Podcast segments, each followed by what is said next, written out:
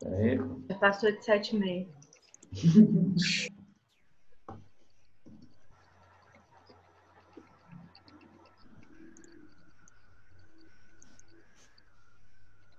Então, se isso aqui foram os anúncios que pintaram, não sei se está faltando algum que alguém quer incluir.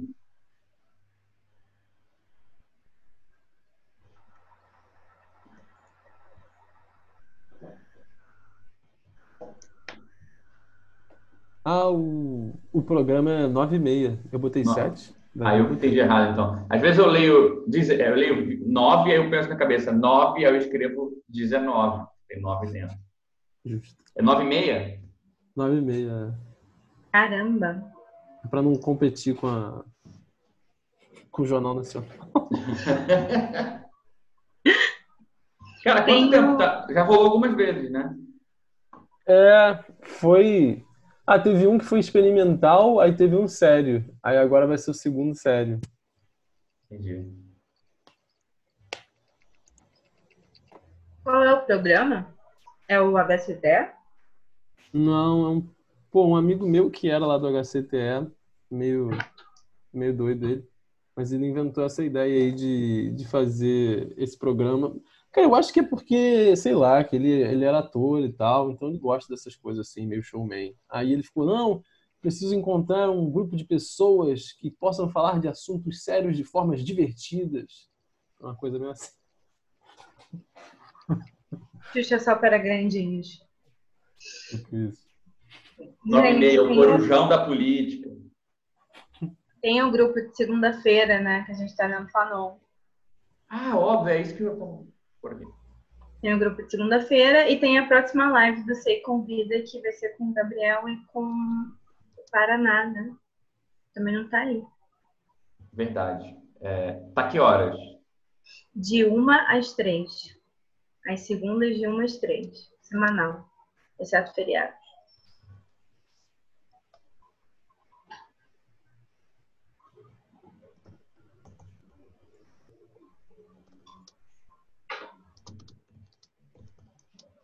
Vai ser com a dupla sertaneja. Pinambá e Paraná.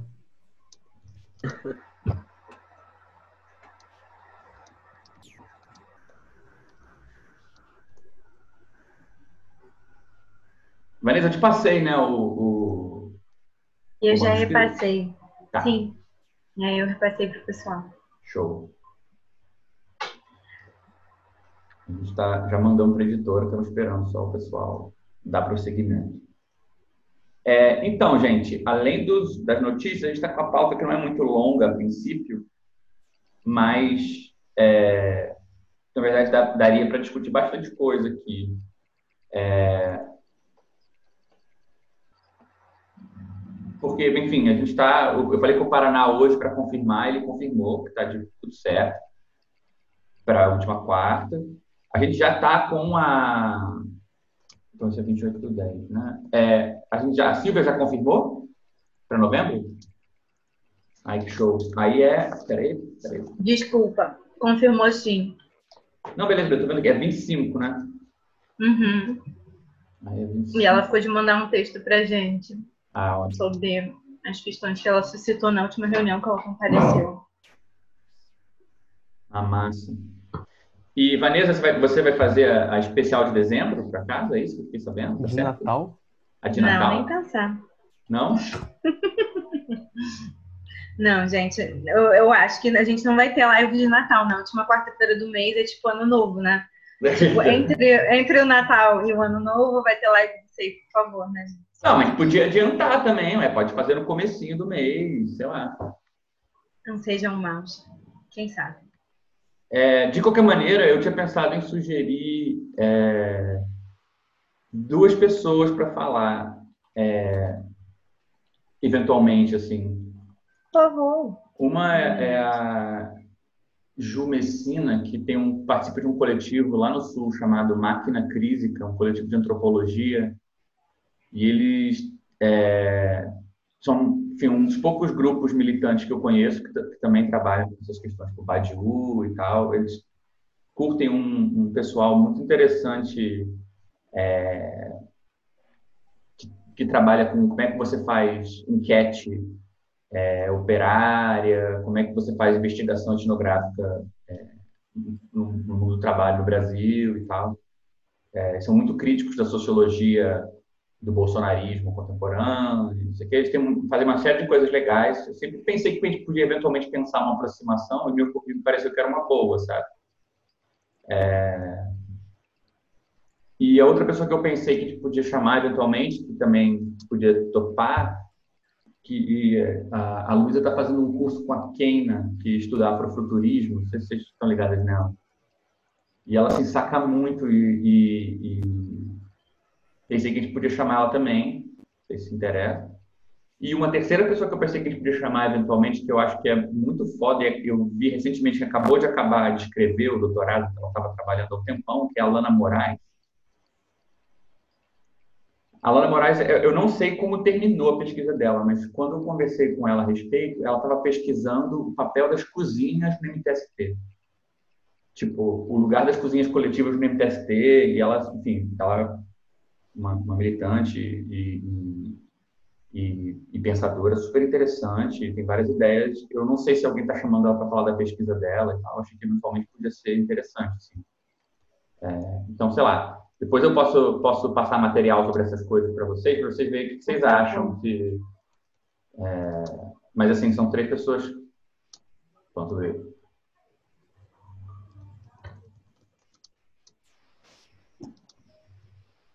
Para ir ver o que vocês acham. Mas também, enfim, só para a gente continuar listando, né, já pensando no próximo ano, quem a gente pode chamar. É...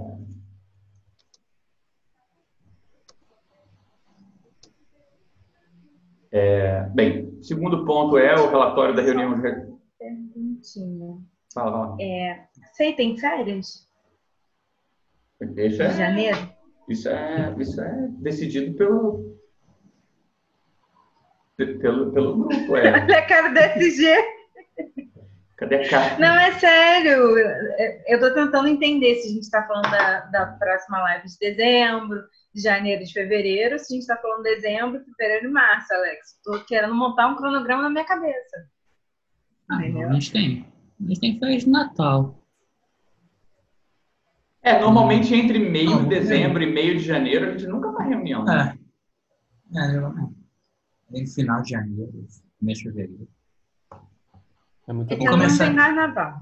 Então, assim, pensem nisso também com carinho. A gente não vai ter carnaval como feriado. Então, talvez seja importante parar, né?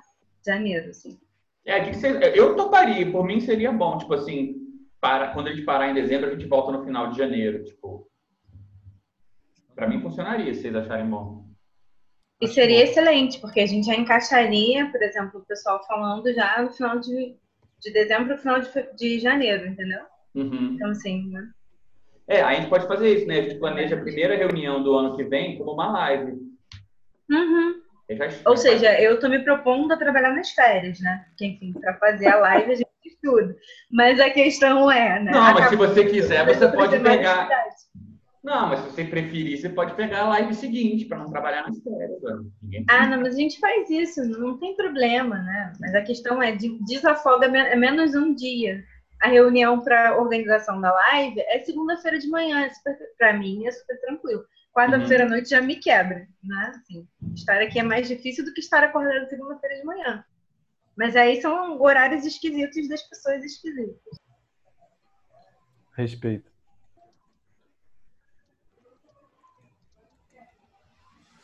Bem, eu estou por vocês. O que vocês acharem melhor. Espero que eu sou a princípio só contra qualquer pessoa ter que fazer um sacrifício desprazeroso, assim, mas tirando isso.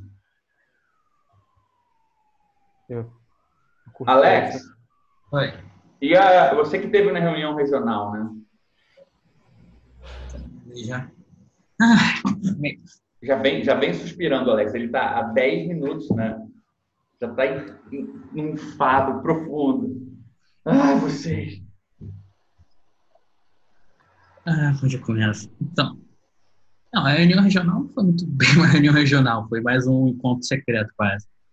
O Daniel chegou lá para mim para ir para o José, lá o secretário no Paraná. Ele perguntou se a gente não queria fazer uma reunião para conversar um pouco da situação das células. A gente nem anunciou nada. É, Só marcou um dia e chegou lá. Marcou, eu vi isso na nota, eu falei assim, cara, que reunião regional foi essa? Foi um encontro secreto, um conluio secreto. Encontro dos pica.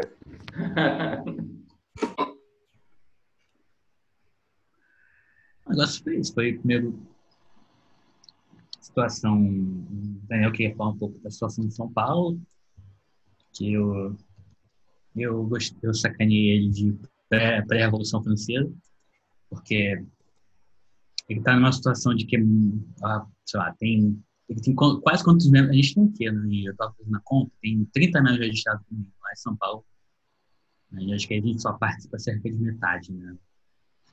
Acho que eu nunca vi mais de 15 ou 20 participantes, assim. A gente tá numa e ele está pior, ele deve ter uns 20 e poucos e só participam o quê? Quatro. Então, ele está no momento, ele já mandou uma mensagem geral, pra, que ele quer, aproveitando o negócio do aplicativo e tudo mais, sobre se o pessoal não der notícia, não mandar nota, vai começar a mandar o pessoal embora. Então, é, basicamente, vai cortar a cabeça de mais de 15 pessoas, assim, nos próximos, nos próximos meses. Por isso, é a Revolução Francesa. É... Rubino. a gente tem. Então, gente estava falando um pouco, a gente estava. Ele não sabe muito o que fazer, coisa e tal. Algumas pessoas que estão participando marcaram naqueles grupos de estudo, que ele falou no grupo de Facebook, né? Leitura, mas eles não sabem muito bem o que fazem com a ele, ele disse que ele não sabe o que ele faz com a reunião. Basicamente, que a gente estava. Eu falei para ele, basicamente, que a gente estava passando, eu sei, a já estava passando no passado. Uhum. Eu já falei para ele um tempo atrás, assim o famoso fim do seio aqui no Rio. É isso, vai ser uma galera. O, parece que o Paraná não está muito diferente, eles estavam tentando fazer a, o negócio da leitura dos áudios, mas trabalho, trabalho cansativo, eles não estão fazendo muito progresso. É isso, então São Paraná e São Paulo estão, não sabe, estão em crise, uma crise meio esquisita reunião foi basicamente isso, perguntar o que a gente estava fazendo, falei, não, pô, a gente tá. fez esse calendário doido, assim, primeira semana pesquisa, segunda semana leitura de notas, terceira semana blá blá blá, e a live que o pessoal está fazendo no final do mês. E essa funciona, a pesquisa está trazendo gente, o pessoal gosta de pesquisa, né? Célula. É...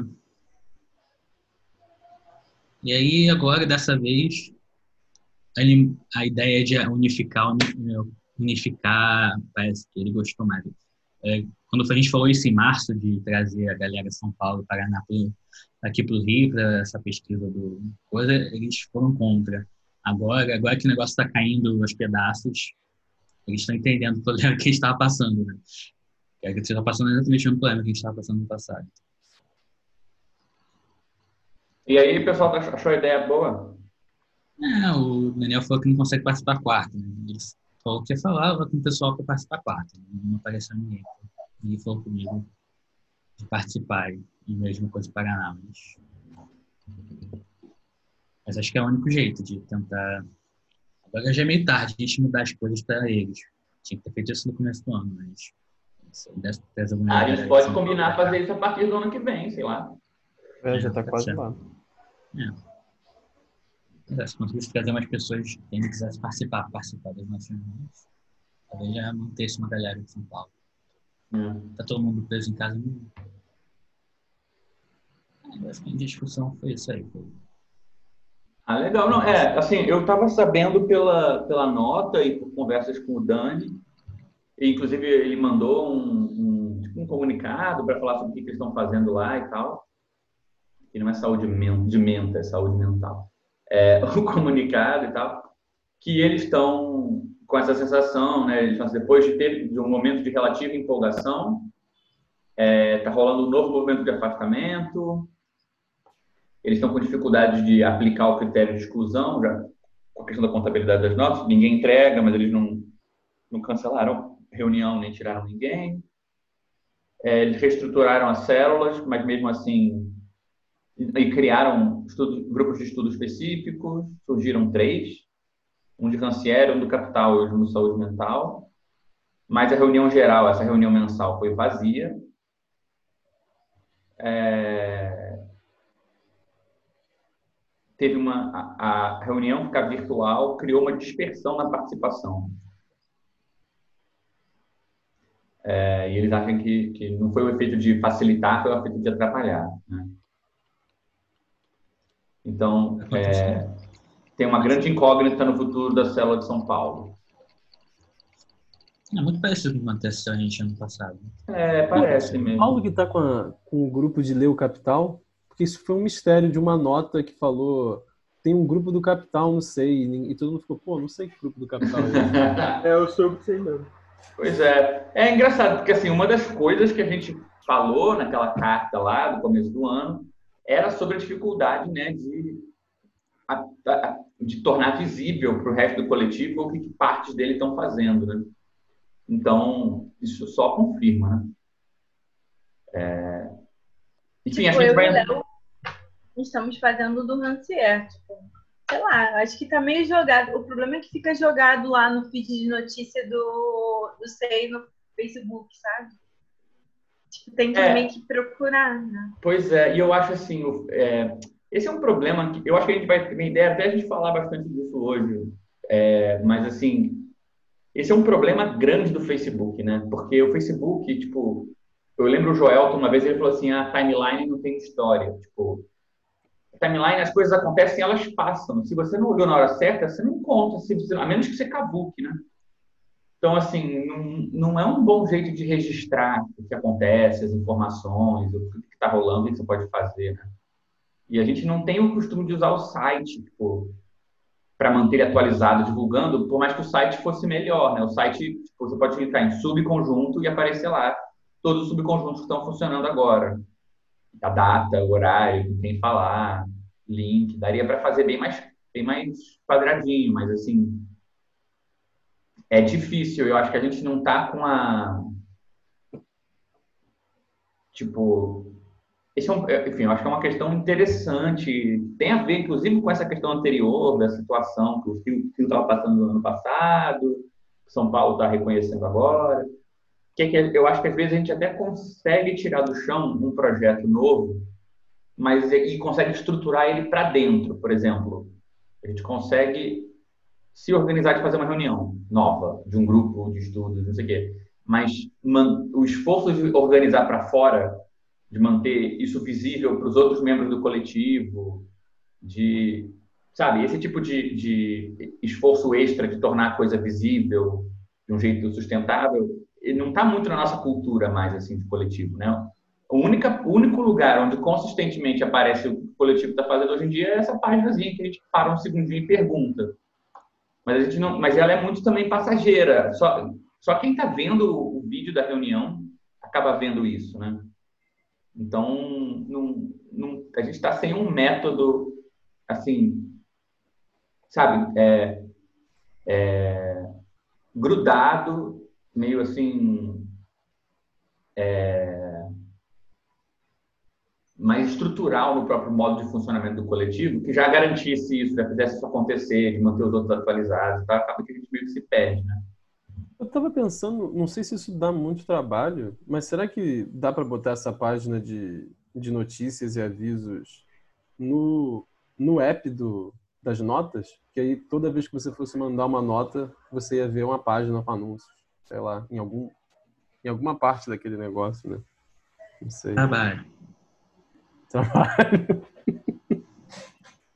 É, é, por exemplo, eu, eu acho que assim, o ideal, na, na minha cabeça, e acho que, inclusive, isso é um, uma coisa bem, bem importante a gente, inclusive, discutir, mas assim, eu acho que essa ideia, né, que a gente já falou algumas vezes aqui, de organizar tem a ver com você pegar, tipo, o caminho de uma ação e você aproveitar um pedaço desse caminho para fazer outra coisa, né? Tipo, em vez da gente escrever essa lista aqui, depois colar ela no aplicativo, né? Às vezes, quase que grudar uma coisa na outra, já faz ela direto no aplicativo, abre na reunião.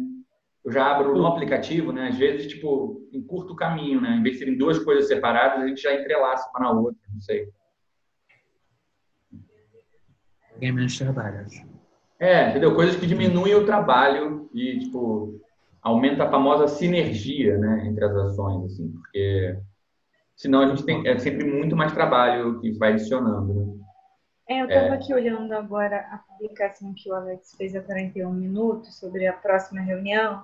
Acho que quando fizesse isso, dá para copiar e colar os avisos ali, né? Talvez, né? Tipo, envia uma mensagem é, para receber o link, talvez pudesse ficar aqui, né?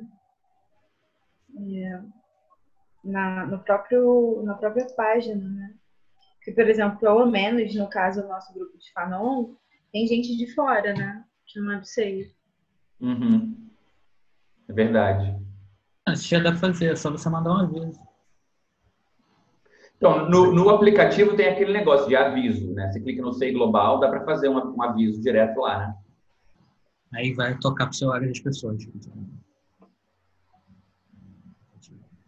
Ah, ele toca. Vem uma notificação. Eu adicionei Web Notification também. Sabe aquele bagulho lá que fala, você quer receber notificações no navegador? Eu adicionei isso agora.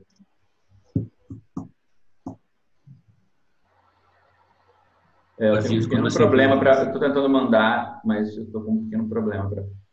No meu celular, o, o, o botãozinho da. Não dá para ver, mas o botãozinho do, de apertar o envio de notificação fica embaixo do, do negocinho de avisar como que a parada foi feita. É culpa minha, isso que eu fiz errado. Ninguém é. testa negócio para mim e não consigo saber quando tá errado. Não, é verdade, tem que ser testado. Mas eu, eu, pode ser um jeito, né, da gente resolver um pouco isso, a gente começar a aproveitar mais as funções do aplicativo e, e... eu posso, posso já para a próxima vez eu já vou pensar nisso também, né? dá para fazer. Que aí todo mundo vai receber a pauta e, e as notícias no, no próprio celular, você consegue ver ali, né? Mas você vê, de qualquer maneira, isso não resolve, porque. Enfim, é um problema perfeito esse, assim, para a gente conversar, né? Porque é, é uma estratégia que ainda depende de alguém centralizar essa informação, né? Todo, toda vez que tem reunião, eu e o Alex temos que perguntar para as pessoas. Hoje eu fui atrás do Douglas do Luciano para pedir para saber da, do, do, canal deles lá, do programa Acontecimento, não sei o quê, para puxar essa informação. Não é as próprias pessoas que estão fazendo as coisas que falam, cara, vou aproveitar e vou juntar numa lista, né? Tipo, vou subir nesse negócio. Então, tipo, você tem que centralizar o trabalho em alguém e essa pessoa é que divulga. Né? É diferente da gente conseguir de forma mais descentralizada divulgar, né? Que aí o trabalho para cada um é muito menor.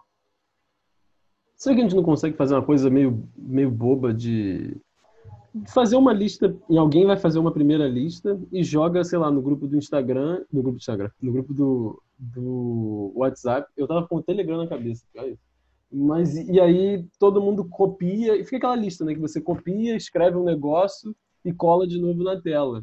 E aí uhum. essa lista roda toda semana e as pessoas vão copiando e colando e aí vocês tiram de lá para botar em outro lugar, não sei, ou alguém pode, pode ser é, um negócio que seria só do Rio, né? Tem que ser o WhatsApp do Rio, isso. Tipo, se a gente quiser saber o que o pessoal de São Paulo, Paraná está fazendo, a gente teria dificuldade. Eu não sei, eu tenho a impressão de que o melhor, o jeito mais óbvio na minha cabeça é manter o site atualizado. Tipo, todo mundo que tem um grupo novo tem o link do site, a senha do site. Criar um grupo novo, seja criar uma página, tipo assim, o grupo é oficial do SEI, quando ele criou uma página no site e cada grupo é responsável pela sua página. E aí, porra, tá lá no site, bonitinho, é só entrar e clicar, saca? Tipo, acho difícil de bater, bater essa, esse método. Porque rede social tem isso, ainda assim vai ter que, ter que circular, é, garantir que todo mundo viu no zap, né?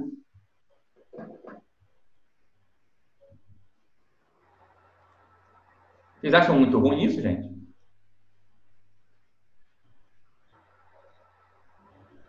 Cara, acho excelente a ideia, né? A questão é, mais uma vez, é que as pessoas se mobilizem para que isso aconteça, né? Mas assim, por exemplo, a gente, a gente podia. É que eu acho que seria uma espécie de. de, de... Quer ver? Deixa eu fazer isso rapidinho aqui para vocês verem. Né? Ia ficar assim, ó. É...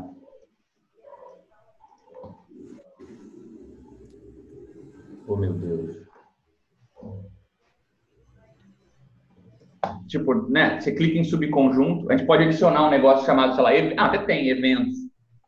Então aí você ou clica, se é um grupo de estudo novo, inclusive eu achava que quando clicava em subconjunto já, já abria. Tá só lerdo.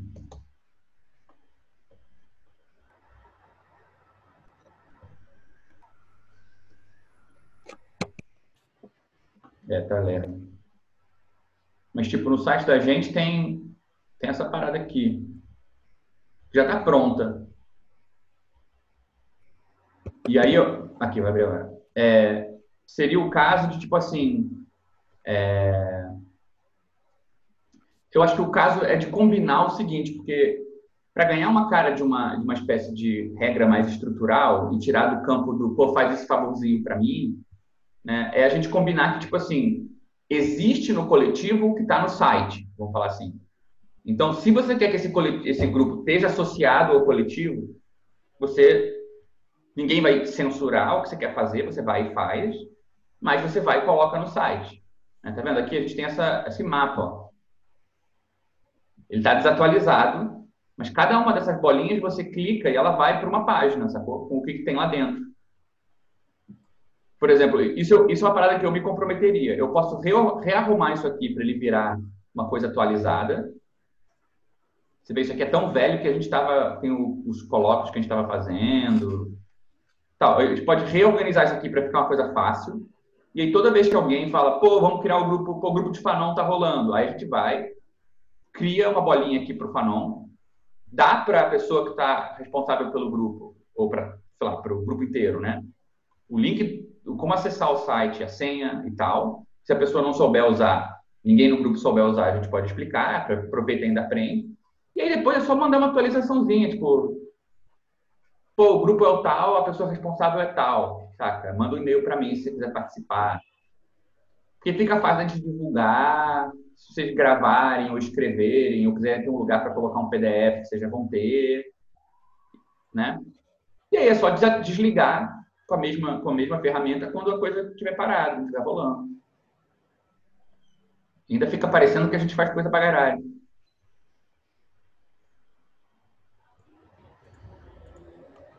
Eu acho maneiro. É, eu acho que nem, assim, é, é, é meio, enfim, é, eu acho que é um bom exemplo desse problema, né? Que, tipo, é quase como se você tivesse que impor algo a você mesmo, né? Dizer, é, tipo, eu acho que isso, inclusive, é um tema muito importante que a gente estava começando a chegar nele, na verdade, que é um tema legal para a gente, inclusive, à luz de algumas das notas, discutir. Porque eu acho que, assim, é uma boa, um bom critério para você saber, é, para você distinguir o que é você, digamos assim, é, fazer alguma coisa, de você se organizar, é que você, quando você se organiza, você é meio obrigado, pelo menos você pode. Existe essa possibilidade de você mudar uma perspectiva e não considerar que uma coisa existe porque ela existe para você. Né? No mundo corriqueiro, uma coisa existe por outros critérios. Tipo, um grupo de estudo do capital existe porque eu pô, participo dele. Eu ligo no Zap e falo, e aí, rapaz, bora na reunião. A gente entra na reunião, conversa, estuda. Como assim não existe? Né? Mas, tipo, do ponto de vista de uma organização, você pode dizer, bem, esse, esse grupo existe para a organização quando ele está visível para os outros, quando os, os outros têm, sabem o que a gente está fazendo, quando os outros têm condição de participar. Você pode inventar um outro critério, né? E não é à toa que ele parece um pouco arbitrário, porque ele não é feito na medida da nossa maneira de experimentar as coisas. Né? Tipo, do ponto de vista de quem está interessado em estudar, pô, se eu estou estudando, a coisa já existe, né? Do ponto de vista de organizar o estudo das pessoas, você ser capaz de estudar não é suficiente para dizer que uma coisa existe? Tipo, você parar para pensar na prática mesmo, não é, parece uma coisa meio maluca falar isso tudo, mas tipo na prática. Um grupo do capital que está rolando num coletivo, mas que só as pessoas que estão dentro dele sabem que ele existe, e tem gente interessada, que o Matheus estava falando, pintou numa nota, mas ele nem sabia o que, que era, você pode até dizer que esse grupo, esse grupo de leitura do capital existe, mas será que ele existe como para o SEI, né, como parte do SEI? É, é questionável, né? Né? Parece é uma coisa meio ilhada, assim. Então, tipo, encontrar os modos de, né, assim, os critérios que a gente pode usar para dizer até aqui isso existe para mim, mas se eu, se eu fizer além desse básico, mais esses outros critérios, a coisa existe para o coletivo, né? Eu acho que é um jeito bom de, tipo, pensar sobre esse tipo de, de, de, de, de tipo adequação de uma atividade a uma rede, né? Fazer ela se inscrever nessa rede, né? É... Enfim, a luz, falando disso já, falando de organização, problema de organização, blá, blá, blá, o outro ponto que a gente tinha no, no, no na pauta, antes de seguir em frente, é o seguinte: tem a ver, inclusive, com a questão da live que vai rolar no fim do mês, com o, o, Paraná e eu. É, a gente está terminando esse livro, que é uma, tem uma discussão sobre organização, blá blá blá. É, e ele oferece, dá uma, umas ideias sobre maneiras diferentes de você analisar o que é uma organização política. E a gente pensou, como continuação desse projeto, que ele é um projeto assim, ele tem lá discussão de conjuntura, essas coisas, com todo mundo a gente dá uns pitacos, sem muito, na minha opinião, assim, que não são tão importantes assim, sobre a situação e tal. Mas é por aí que a coisa fica. E o livro, ele tenta sugerir que ele é importante para quem está inserido na militância, em qualquer que seja a frente política, é, ter uma certa sensibilidade para a forma como as coisas são organizadas, os problemas das organizações e tal. Então, a gente pensou em continuar essa pesquisa com uma espécie de compêndio de experiências de organização coletiva de diversas frentes diferentes no Brasil. Então, a gente tem alguns contatos, mas também a gente estava pensando em entrar em contato com organizações que a gente não conhece muito bem não só com lideranças de organizações, mas também com pessoas que simplesmente estiverem envolvidas em outra, em outra capacidade, né? para criar uma espécie de compêndio de relatos de experiências mesmo de organização. E não é no sentido de descrição do princípio. Aqui no PCB nós somos a favor disso e contra aquilo. Tudo bem que você é a favor disso e contra aquilo. Mas aí você acorda de manhã, você toma um café, você vai para a reunião do PCB. Como é que é a reunião? O que acontece? O que, vocês discutiram? Vocês fizeram o que vocês discutiram que vocês iam fazer? Por que, que vocês não fizeram? Ou como é que vocês fizeram? Né? Esse tipo de, de descrição é, que não é só da experiência no sentido assim, ah, o que, que eu vivi, né? Mas também experiência no sentido assim, pô, você tomar um ponto de vista sobre a organização na qual está inserida, que olha mais o que, que significa fazer isso, qual é o desafio que as pessoas enfrentam, né? Será que não tem desafios mais comuns que as organizações estão passando do que a gente pensa? Né? Será que a descrição de um cara que está numa posição lá, de um dirigente ou uma dirigente importante de um partido, por exemplo, é parecida com a descrição que um outro militante qualquer faz do mesmo processo ou do mesmo momento?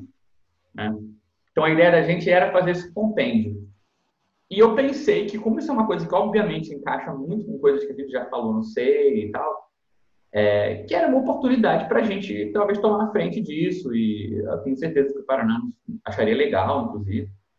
É, e fazer isso, por exemplo, ou junto com a editora do Lavra, que eu acho que me parece que é uma, é uma coisa que encaixaria, é, ou, enfim, com outra editora, mas de qualquer maneira, assim, me pareceu que era um projeto que a gente não tem que produzir esse material todo, né? a gente teria que fazer uma equipe, é, fazer uma lista de organizações ou momentos da mesma organização também, né? ou, ou de, do escalão de uma organização. Então, entrei, tem vários eixos diferentes, né? Tipo, procurar várias organizações diferentes, pode procurar a mesma organização também em vários momentos diferentes, e também pessoas em posições diferentes nessas organizações. Né? Tudo isso dá uma visão bem complicada assim, depois. E começar a explicar o projeto ter certeza que as pessoas não vão confundir isso com tipo, um panfleto, né? É, discutir coisas sutis que podem aparecer, por exemplo, tem organizações que não vão querer expor publicamente como eles funcionam, né? E pior, tem organizações que só funcionam porque eles não falam como funcionam, no sentido de que os, os participantes da organização não sabem como é que funcionam. E isso ajuda a organização a ser o que ela é. Né? é então, tem toda uma experiência também de, de se aproximar desse pessoal para poder fazer isso. Pode ser que um formato disso seja um formato meio entrevista, não sei, porque às vezes as pessoas não sabem muito bem como apresentar isso e a gente tem mais é que entrevistar do que simplesmente pedir um texto e esperar. Então, tudo isso teria que ser conversado, qual seria a metodologia para a gente fazer isso, como é que a gente teria essa manha, quantos textos cabem num livro, se a gente vai pedir mais texto do que cabe num livro, a gente pode concluir que a gente tem que fazer além do livro um site, sei lá. Né? Mas a ideia era esse ser um projeto que a gente poderia meio que encabeçar, o sei como um todo, quem se interessar, a gente cria um subconjunto para isso e manda brasa. Né? Então, assim, eu mencionei isso no, no Facebook, é, mas, assim, como não é uma coisa que vai ajudaria um andamento agora, eu acho que a gente poderia, quem tiver interessado em fazer isso, a gente poderia começar só a trocar umas ideias até, o, até o, a virada do ano, e aí realmente cair dentro no começo do ano que vem. É, também não, não insisti muito, assim, mas eu achava bom trazer para vocês a ideia, ver o que, que vocês acham. É, eu sei que algumas pessoas já mencionaram que tinham interesse, Thales falou que queria. É, enfim, não sei se, se alguma coisa passa na cabeça de vocês já, assim, para a gente conversar a respeito também.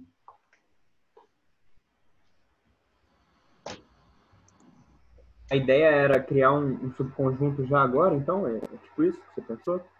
É, não precisa ser agora, agora, mas assim, já ir, já ir vendo quem quer estar. Tá, a gente pode esse ano só, se, só, só criar o subconjunto sem e fazer, sei lá, uma reunião, só para dar uma discutida genérica no assunto e deixar para tocar isso ano que vem. Mas, assim, uma coisa lenta agora. Acho que não precisa ser nada muito corrido, né? Pô, eu acho maneiro. Acho que vale a pena dar uma materializada já. Uhum. E eu acho que, assim, é, é, eu, eu tenho a impressão que esse é um projeto que pode interessar em diversos sentidos. Por exemplo, acho que o Felipe não está aqui hoje, né? O Felipe Aiello, aquele lá do Paraná. É, não. O Felipe, ele me procurou hoje e estava conversando porque ele tem uma relação boa com o, o movimento dos entregadores antifascistas. E ele acha que tem abertura no movimento para uma espécie de. Eles estão meio que querendo uma ajuda, que é entre uma ajuda de organização, uma ajuda de, de escuta si, para o movimento deles. É, e, poxa, isso envolveria, a gente, constru... a gente conversou e a gente concordou que quem quisesse, para fazer isso, para oferecer uma ajuda desse tipo, e ao mesmo tempo ficar fiel ao princípio do, do SEI, que a gente não limita ou filtra as coisas com base em formação técnica, você tem que ser formado em psicologia para participar, você tem que, sei lá o quê, seria bom ter uma espécie de discussão, uma, não sei se chama formação, mas assim, um tempo para a gente também conversar, maturar, fazer isso, ou um fórum para quem está mais inseguro de participar, mas quer ter como trocar e conversar com quem pode dar um toque e tal, né? Me parece que esses dois projetos são meio parecidos, né? Porque a gente fazer um esforço de, de ir até organizações, ouvir, conversar, puxar esses relatos e tal. E a gente também, às vezes, juntar um pessoal que tem interesse em, em, trabalhar junto de um movimento, do ponto de vista da experiência de organização desse movimento, pô, parecem coisas meio próximas. Né? Uma coisa pode quase servir como um cartão de visita para outra, até. Né? Então, é, eu fico pensando se. Fala, fala aqui, desculpa. A sua sugestão para a próxima live após a Silvia seria bastante interessante, né? Vocês trabalham exatamente com formulação de questionários eu fico é. me perguntando como perguntar, né, na verdade. Que, não sabendo o que eu quero saber, o que, que eu pergunto? Né? Sim, eu acho Eu nem sei exatamente o que eu quero saber, mas uhum. eu quero uhum. saber alguma coisa sobre o funcionamento da, das organizações. Então, o que, que eu pergunto? Né? Assim. Por exemplo, você, Vanessa, você acha que seria mais assim. É, Porque tem dois jeitos, né? Um jeito, assim, eu, eu tô, tô, tô viajando aqui, não sei, mas tipo, um jeito que eu vejo isso seria a gente Tipo, entra em contato, fala, ó, oh, vai ter um livro, você quer mandar um, vocês querem mandar um texto? É sobre isso, aquilo. Eles mandam e a gente, no máximo, edita. É meio passivo. O outra versão, que é um pouco mais ativa, né, é a gente fazer uma espécie de entrevista, né? A gente meio que trazer a pergunta, mesmo que a pergunta seja meio pré-formulada, né? A gente fazer essa espécie de intervenção um pouco, né? É, você, tem, você, por exemplo, tende a, ser mais a favor disso? Cara, essa é a grande questão. Depende qual seria a, nossa intencionalidade. E aí a questão é, eu não sei se eu consigo produzir isso de prévio. Né? É, eu fico pensando... Eu, eu, eu, participei de uma mesa ano passado, na Semana de História da PUC, que foi sobre um documentário assustador, que, é, que era com um torturador que hoje é pastor. Se chama, acho que é, eu não lembro o nome agora, que só me vem na cabeça o pastor Everaldo do DEM, mas enfim. Eu sei qual é esse documentário, ele é...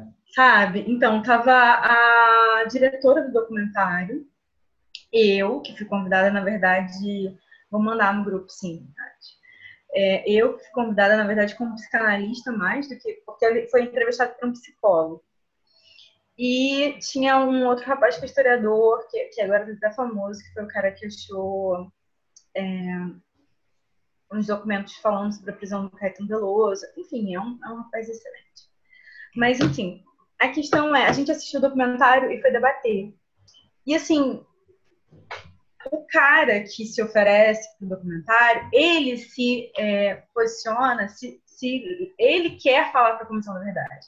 Ele não uhum. foi convocado, ele se ofereceu a falar, ele queria falar na Comissão da Verdade. E ele quer falar para o psicólogo. E a sensação que eu tive do documentário é que na Gana, e, e muito bem informado, o psicólogo usando todos os uh, jargões perfeitos, o vocabulário que diz respeito né, Comissão da Verdade, muito é, sabendo muito sobre como tratar o assunto, dentro da, dos limites éticos é, que a história e que os historiadores da Comissão da Verdade vinham organizando isso, ele conduziu o debate de forma que o cara ah, ia na, na, na, mesma linha daquilo que ele perguntava. O que, isso quer dizer? Que as contradições não iam aparecendo. O cara conseguiu construir uma narrativa perfeita de redenção, assim, né, sabe? Né? Eu era uma pessoa ruim, e eu me tornei uma pessoa boa porque hoje concordo plenamente com tudo que você diz, né? Com relação à comissão da verdade. E aí, eu, o que eu fiquei me perguntando, né? Assim, o, o psicanalista no final, no psicanalista não, o psicólogo no final faz uma sacada interessante. Ele faz um ato falho. O cara faz um ato falho.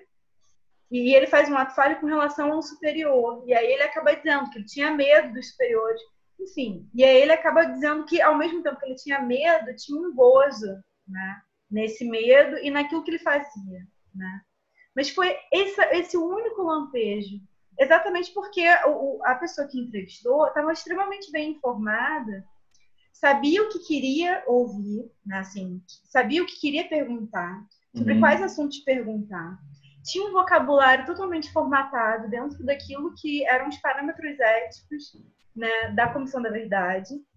E aí o cara, o cara que estava como interlocutor, que enfim, né, foi uma pessoa que queimou corpos, sumiu com corpos, é, torturou, enfim, acusado de várias atrocidades, ele usava, ele acaba, ele acabava pensando o vocabulário do outro, sabe, do, do psicólogo. E aí a narrativa fica muito angustiante quando você vê que ele consegue construir com isso uma dimensão de redenção, sabe? Eu era uma pessoa horrível, tudo que eu fiz foi muito ruim. O que eu quero dizer com isso? A gente não está falando das mesmas coisas, né? É, exatamente, os assuntos são completamente diferentes. Mas a sensação que eu tenho é que quando a gente vai muito propositivo, que, por exemplo, com relação à Silvia, é, a gente tinha um interesse no trabalho da Silvia como vigilante sanitário, né? Ponto. E, e dentro do período do coronavírus. Só que o que ela trouxe para a gente é que ela e o Joel estão trabalhando especificamente com combate às. E ela trouxe um assunto para gente, né? que foi a questão do fim das utopias, como, como a, a, ela disse, né? A direita diz a verdade, a esquerda tenta florear e, e pensar que o mundo vai se tornar uma igualdade.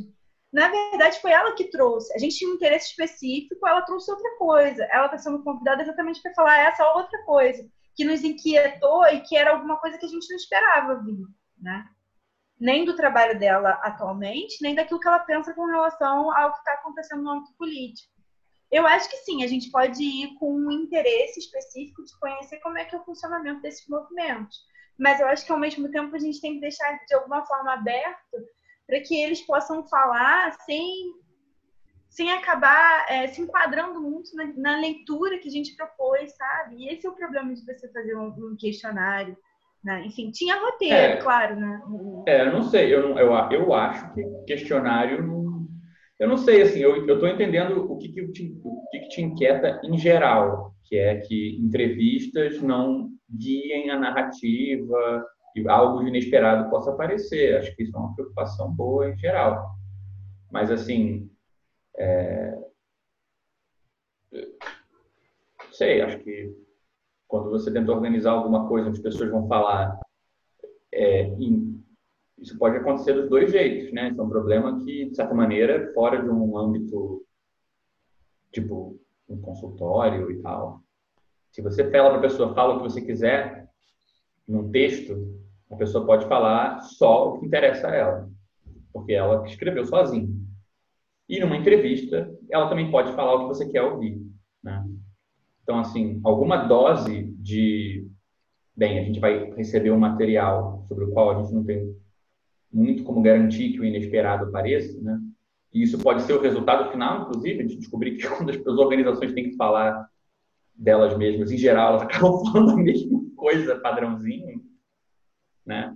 Eu não sei, eu acho que a gente tem, mas eu acho que esse é um assunto central, mas eu acho que ele é, ele é bem difícil quando é, num processo assim de compêndio, de editorial. Eu, eu tendo a achar que um questionário muito padrão não vai funcionar, porque as organizações são muito diferentes. E, tipo, você pode querer perguntar para alguém que trabalha no financeiro de uma organização grande e alguém que está militando num movimento comunitário, talvez seja muito diferente, né?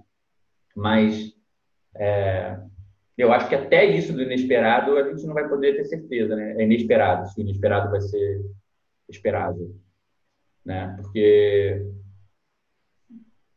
enfim, é uma questão. E eu acho que assim, o que gente, o que eu acho que a gente pode antecipar é que não é à toa que esse livro não existe já, por mais dele ser uma coisa óbvia.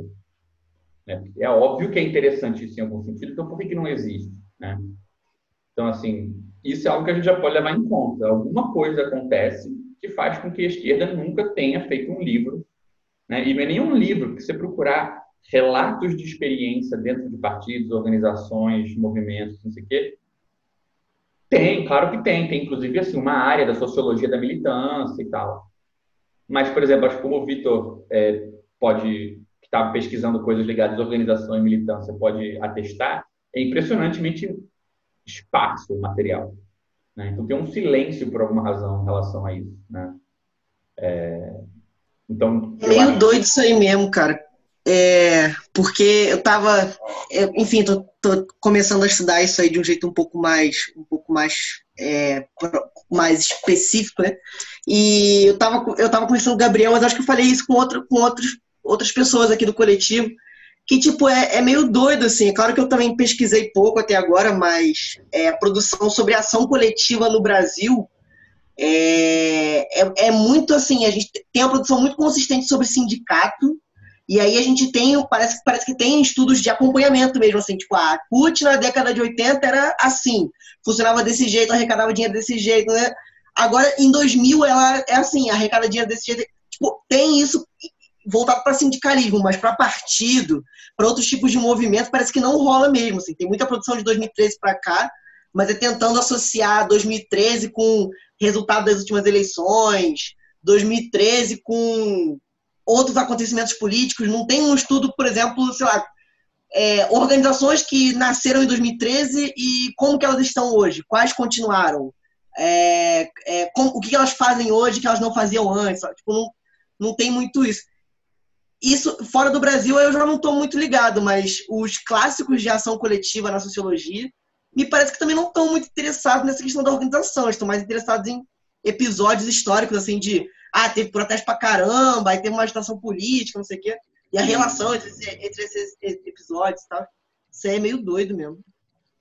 Pois é, então assim, eu acho que isso é um, é um isso junta com o problema que a Vanessa mencionou, né? De tipo, cara, você quer fazer isso, mas você não quer receber uma narrativazinha toda cheia de sentido, empacotadinha, onde no fundo você não vai aprender nada que você já não, você não vai ouvir nada que você já não tivesse ouvido, né? antes de, de da pessoa falar. Estava meio que é, é, aquele todas as, todas as frases estão naquele campo do comum acordo, meio do senso comum, óbvio e tal. E mesmo que pô, a gente vai concluir no final, caraca, a gente recebeu 15 relatos senso comum, tem uma questão aí, pô, é muito trabalho para chegar nessa questão, né?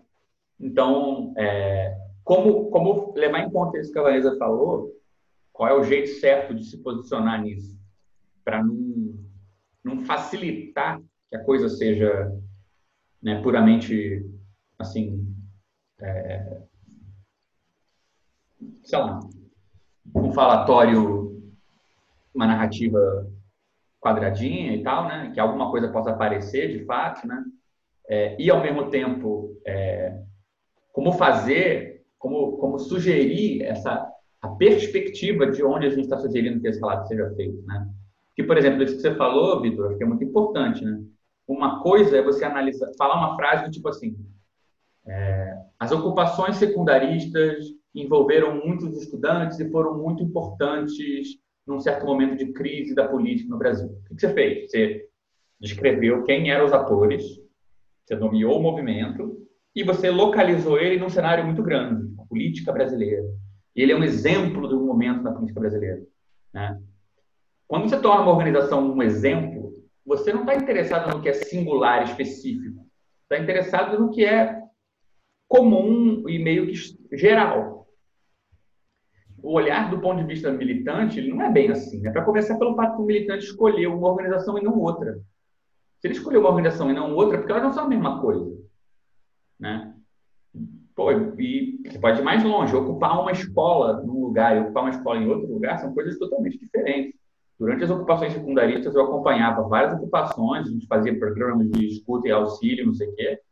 E, cara, as, as ocupações onde as pessoas estavam paranoicas de que estavam sendo seguidas pela polícia e isso podia dar em alguma coisa, tinha uma geografia muito específica. E outras ocupações secundaristas em outros lugares do Rio de Janeiro, não, isso a questão nunca aparecia. Né? Então, assim, tem vários, é diferente de você fazer esse movimento é, de generalizar, de ir das organizações como exemplo da grande política, exemplo do momento histórico, não sei o quê, e o efeito contrário, né, de você ir na direção da organização como se ela tivesse alguma coisa específica que é só daquela organização, seja por causa de quem está ali, de por que, que ela existe, de como que ela funciona, né? E eu acho que as organizações em geral, porque o discurso que mobiliza as pessoas em geral, nesse ponto é uma coisa que a gente nunca fala disso nesses termos, mas eu acho que é curioso. O SEI tem um caminho que é um pouco, não é toa que é difícil a gente se justificar ou tirar energia para fazer as coisas. Porque o SEI não usa muito o discurso macro para se explicar. Né? Tipo assim, gente, a gente está aqui porque o momento histórico demanda, que isso aqui é importante. Né? A gente se projeta numa coisa maior. A gente, em geral, faz um caminho meio oposto de falar, ah, o SEI é interessante porque ele é assim, é difícil achar uma organização assim. É uma explicação mais singularizada, né? Acho que não é à toa que a gente fica com essas questões de organização, de, de militância e tal. Agora, é difícil você, você acho que ajudar, convocar, né, permitir que coisas que têm a ver com essa dimensão das outras organizações apareçam. Né?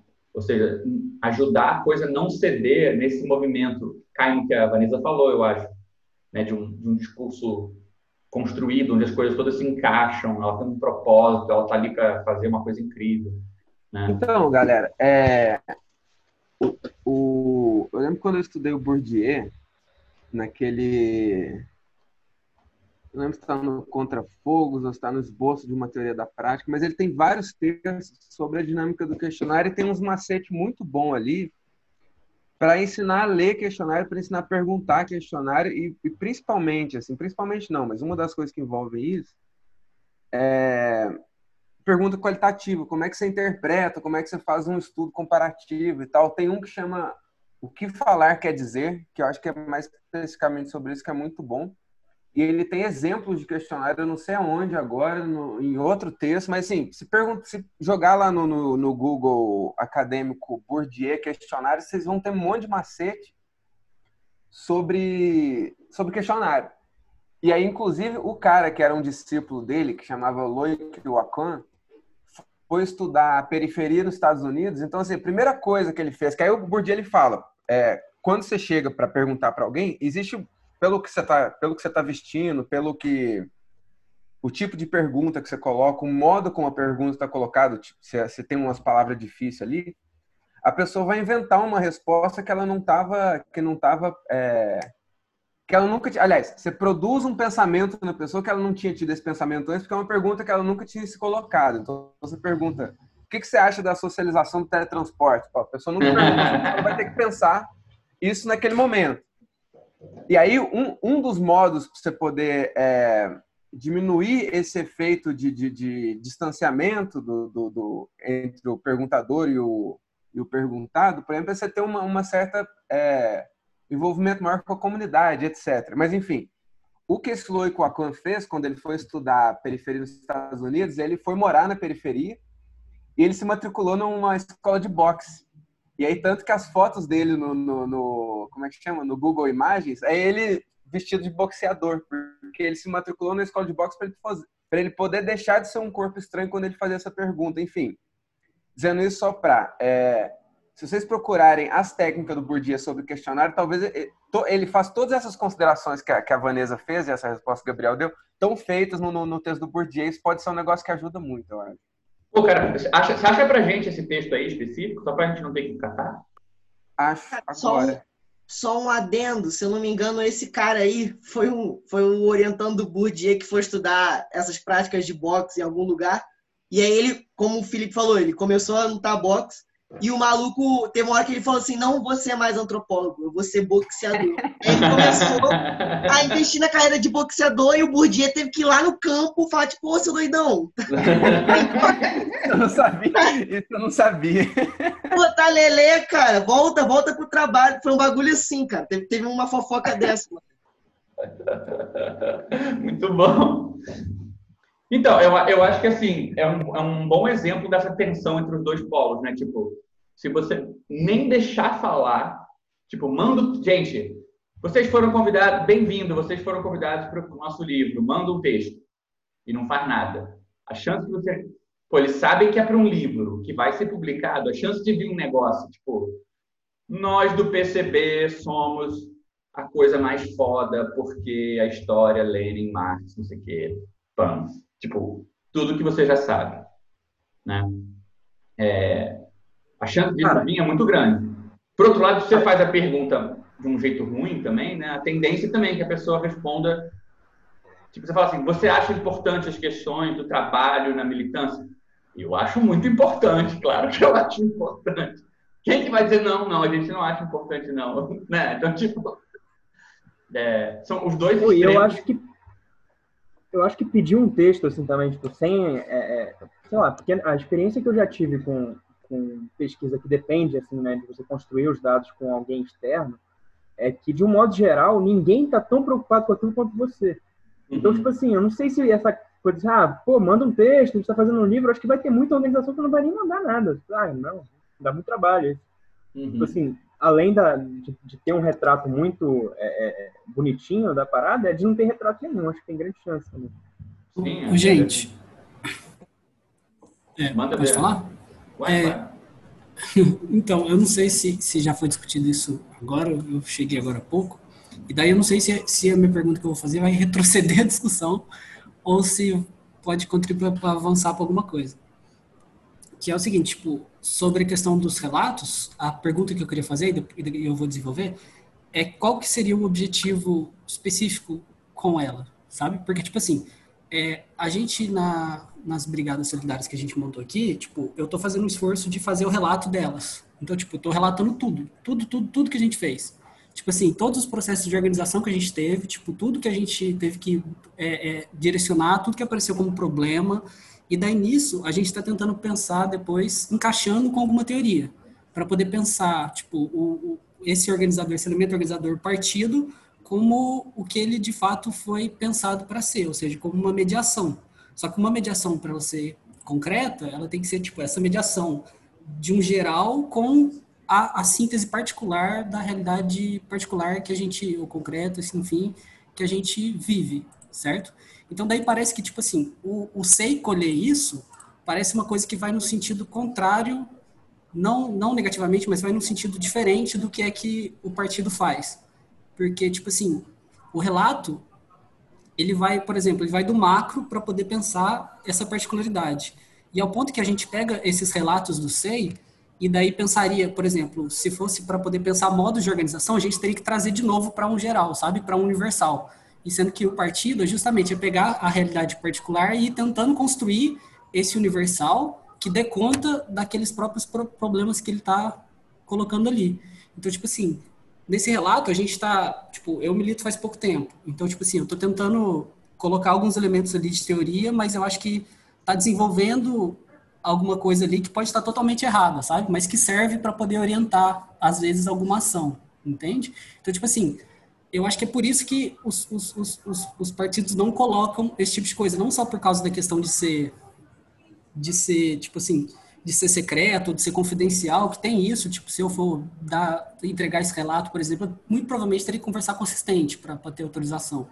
Só que, porque eu, eu, eu não sei como seria aproveitado isso que já está escrito em alguns outros textos, o que é que o partido funciona, como é que, como é que as coisas acontecem, porque o que tem nesse relato é mais problema, sabe? Tipo, tal coisa aconteceu, então a gente teve que pensar isso aqui, então tal, tal, tal. E, e de fato você vai conseguir reestruturar aquilo de novo para um geral. Enfim, é, era isso a, a, a minha pergunta, sabe? Qual que é o objetivo de obter esse relato, sabe?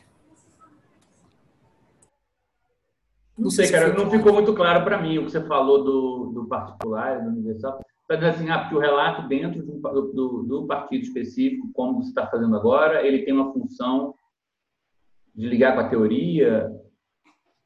Eu não, eu não sei se eu acompanhei. Tipo, por que, que é. Por, porque ele tem um objetivo mais específico, assim, tipo, de informar a galera para poder fazer uma coisa nova em seguida e tal. É porque, tipo assim, se em geral, por exemplo, eu poderia ler sobre as coisas, sobre o modo como o partido funciona. É, poder, por exemplo, eu posso pegar o que fazer e mais ou menos entender como é que é que um partido centralista funciona, sabe? E daí isso, essa literatura, por exemplo, já tem. É, é, tem, parece que foi divulgado esses dias um texto do, do Marighella também sobre sobre o partido, ele discutindo os problemas do PCB, por exemplo. E daí, uma pessoa relatar isso do jeito que eu estou entendendo que vocês estão pensando, no sentido de da pessoa poder colocar, ter uma liberdade de colocar algumas coisas que não seja só, ah, o, o partido leninista é assim, ele funciona assim assado, tem isso aqui, essas coisas batidas, no, no, sentido de que para aquela teoria se realizar, para aquele conceito ter de fato uma efetividade, teria que se mencionar por exemplo, os problemas reais que ocorrem, e daí as, as, as, as, organizações podem ficar um pouco receosas de colocar isso, porque teria que expor alguma coisa ou outra, sabe? Ao mesmo tempo que o ganho teórico daquilo, qual que é a diferença do ganho teórico que teria esse projeto, que depois vai tentar, eu imagino que tentaria sintetizar de alguma forma esses relatos de experiência, diferente, qual seria a diferença disso de um texto já sobre organização partidária? Não, por exemplo, eu tinha uma pergunta. Claro você já leu algum texto? Tá, não, então olha só. Você já leu algum texto sobre a influência do militômetro na prática de esquerda? Tipo, a competição de quem é mais militante? Não, não. Você já concorda que isso acontece para o caralho? Uhum, uhum. Por que, que não existe nenhum texto sobre como lidar com isso de uma maneira marxista e não simplesmente como um problema pessoal? já que várias organizações vivem isso, não deve ser uma coisa pessoal. Uhum. Tipo, a gente não precisa ter a resposta, mas é que a gente não sabe nem quais são os problemas comuns, né? Hum, faz sentido. E essa foi aquilo que eu falei, assim, é, eu acho mais interessante realmente um texto, porque a gente não sabe nem o que, que a gente está querendo saber ainda. Uhum, né? uhum. Na verdade, eu estou interessada em saber como é que as pessoas vivem isso, né? Como é que as pessoas em outros coletivos que não sei vivem a sua e entendem o que é militância, né? Pois é. Nós temos os nossos problemas internos. Não, e, e, inclusive, assim, quando você vai mapear esse negócio, uma das coisas que o Bourdieu fala é que não tem nada que não é aproveitável. Se o grupo responde um negócio muito quadrado, ah, mas e aí, o que, que vocês fazem? Não, aqui a gente faz a. A gente está treinando para fazer revolução, nem sei falar esse negócio mais, mas aí que a gente está treinando para fazer revolução e porque é o proletariado, se todo mundo responde quadrado, você já tem um puta índice sobre o que é o grupo. Se todo mundo é mais flexível na resposta, se todo mundo é meio perdido, uma das coisas do Bourdieu é que você não, não, não, Até quando a resposta é muito automática e muito, igual a Vanessa falou, muito. Quando a pessoa corresponde demais ao entrevistador, você pode ter um índice do funcionamento interno daquele, daquele grupo também, ou do funcionamento daquela pessoa, sei lá. Então, assim, tem que fazer, né, galera? Tem uns trabalhos que é o serviço que ensina você a fazer. Não, faz sentido. Tipo assim, eu acho que, particularmente, se eu tivesse acesso a um trabalho desses, como vocês estão pensando, é, antes de eu começar a militar, eu acho que seria um negócio que mudaria muito. Eu poderia antecipar muita coisa minha, sabe? Eu tenho um relato de fato disso, porque é muito, é uma coisa totalmente diferente você começar a militar entender, começar a ver algumas coisas dessas e, tipo, ler no geral o que, que é que o Lenin falava disso, de uma realidade que não é minha, e outra de ver os problemas que vão surgindo de fato que, que, e que só um militante poderia relatar, sabe? Sendo que no interior não dá, não é sempre que você tem um, um, um partido para bater na porta. Pois é. Tipo, se, eu não, se eu for, se eu for no PT, não, tipo. Então, assim, eu acho, eu, eu, eu entendo total o que você está falando agora, melhorou, eu consegui acompanhar melhor, tipo, eu acho que, junto do que a Vanessa é, o Felipe falaram, eu acho que esse é um terceiro ponto, assim, que eu acho que esse a gente pode até, a minha impressão é que a gente está batendo nessa tecla o ano inteiro para poder justamente falar isso. A gente não está nem propondo uma coisa para os outros que a gente tenha se proposto a nós mesmos com um extremo detalhe. Né? É, eu acho, inclusive, que está aí uma formulação, a gente estava falando do site e, da, e, do, e fazer os grupos ficarem visíveis, para nós mesmos, mas eu acho que está aí uma formulação muito boa, né? que é tem uma posição existencial da pessoa que é obrigada a se ver de duas formas. Ela é obrigada a se medir pelo que existe para ela, ao mesmo tempo em que ela tem que se medir pelo que existe para a organização. Se organizar é ficar meio nessa posição. Por exemplo, para mim, eu fiz o suficiente. Me passaram tal tarefa, eu fui, eu fiz lá a porra da tarefa. Por outro lado, para a organização, pode ser que isso não seja. Eu acho que eles vão achar que eu não fiz o suficiente, tem que fazer mais. Né? Ou eu sei como eu vivi isso aqui, mas ou eu sei que a organização diz que é viver num partido centralista democrático, marxista-leninista, mas tem como você vive isso, né? Então assim, tem uma divisão toda própria de você estar organizado, né? que é meio esses, esses dois pontos de vista que nunca são completos, né? nenhum dos dois diz totalmente a realidade. Né? Tipo, é mentira que existe um grupo de leitura do Capital não sei? Não, é verdade. Tem uma galera se reunindo, curtindo, fazendo, caramba, quatro.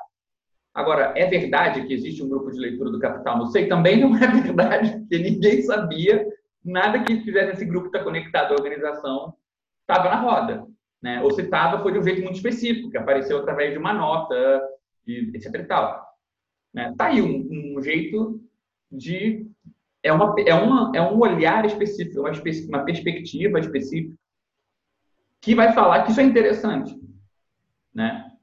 E o que eu acho que a gente tem trajetória para discutir, eu acho que a gente está chegando perto do momento em que isso vai, vai teorizar isso um pouco mais, que é que uma das coisas que o SEI foi consolidando, eu acho, é a ideia de que existe um discurso ou existe uma, um olhar sobre a organização de esquerda que ele não coincide com as divisões ideológicas.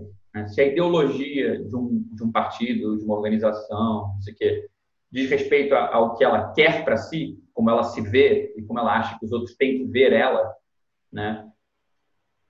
tem um jeito de você olhar isso que não é do ponto de vista dessa imagem, dessa identificação, é do ponto de vista dessa divisão. Tá, é isso que você quer fazer. Mas o fato é que, por mais que a organização X seja militante revolucionário, não sei o que, não sei o que lá, as pessoas acabam sendo exploradas no seu tempo, elas, o, o, quanto é cobrado é de maneira absolutamente hierárquica em termos de quem se dedica, sei lá, coisas que não necessariamente casam com aquela imagem. Eu acho que a gente tem cultivado, por mais que eu acho que a gente tenha acho a humildade de dizer que a gente não tem uma teoria disso, propriamente disso, acho que a gente está tateando, são 10 anos e ainda assim a gente está tateando esse problema, porque está acumulado na história da esquerda, não, não existe muita coisa, quase nada sobre isso, como o Vitor estava falando, né? Mesmo que a gente não tenha uma teoria disso, acho que a gente tem sensibilidade para que isso existe já. Né? Tem, tem bagagem para dizer, não, existe sim uma coisa sobre organização que não se reduz à ideologia da organização. E que é um ponto de vista, por exemplo, a pergunta que eu te fiz sobre o militômetro e a experiência com o militômetro, a prova de que isso não respeita as diferenças ideológicas é que você vai encontrar esse problema em organização anarquista, em organização comunista, organização socialista, em partido, em movimento social. Você vai encontrar em coletivos de uns pequenos e grandes, né? E curiosamente você não vai encontrar em certas organizações de direito.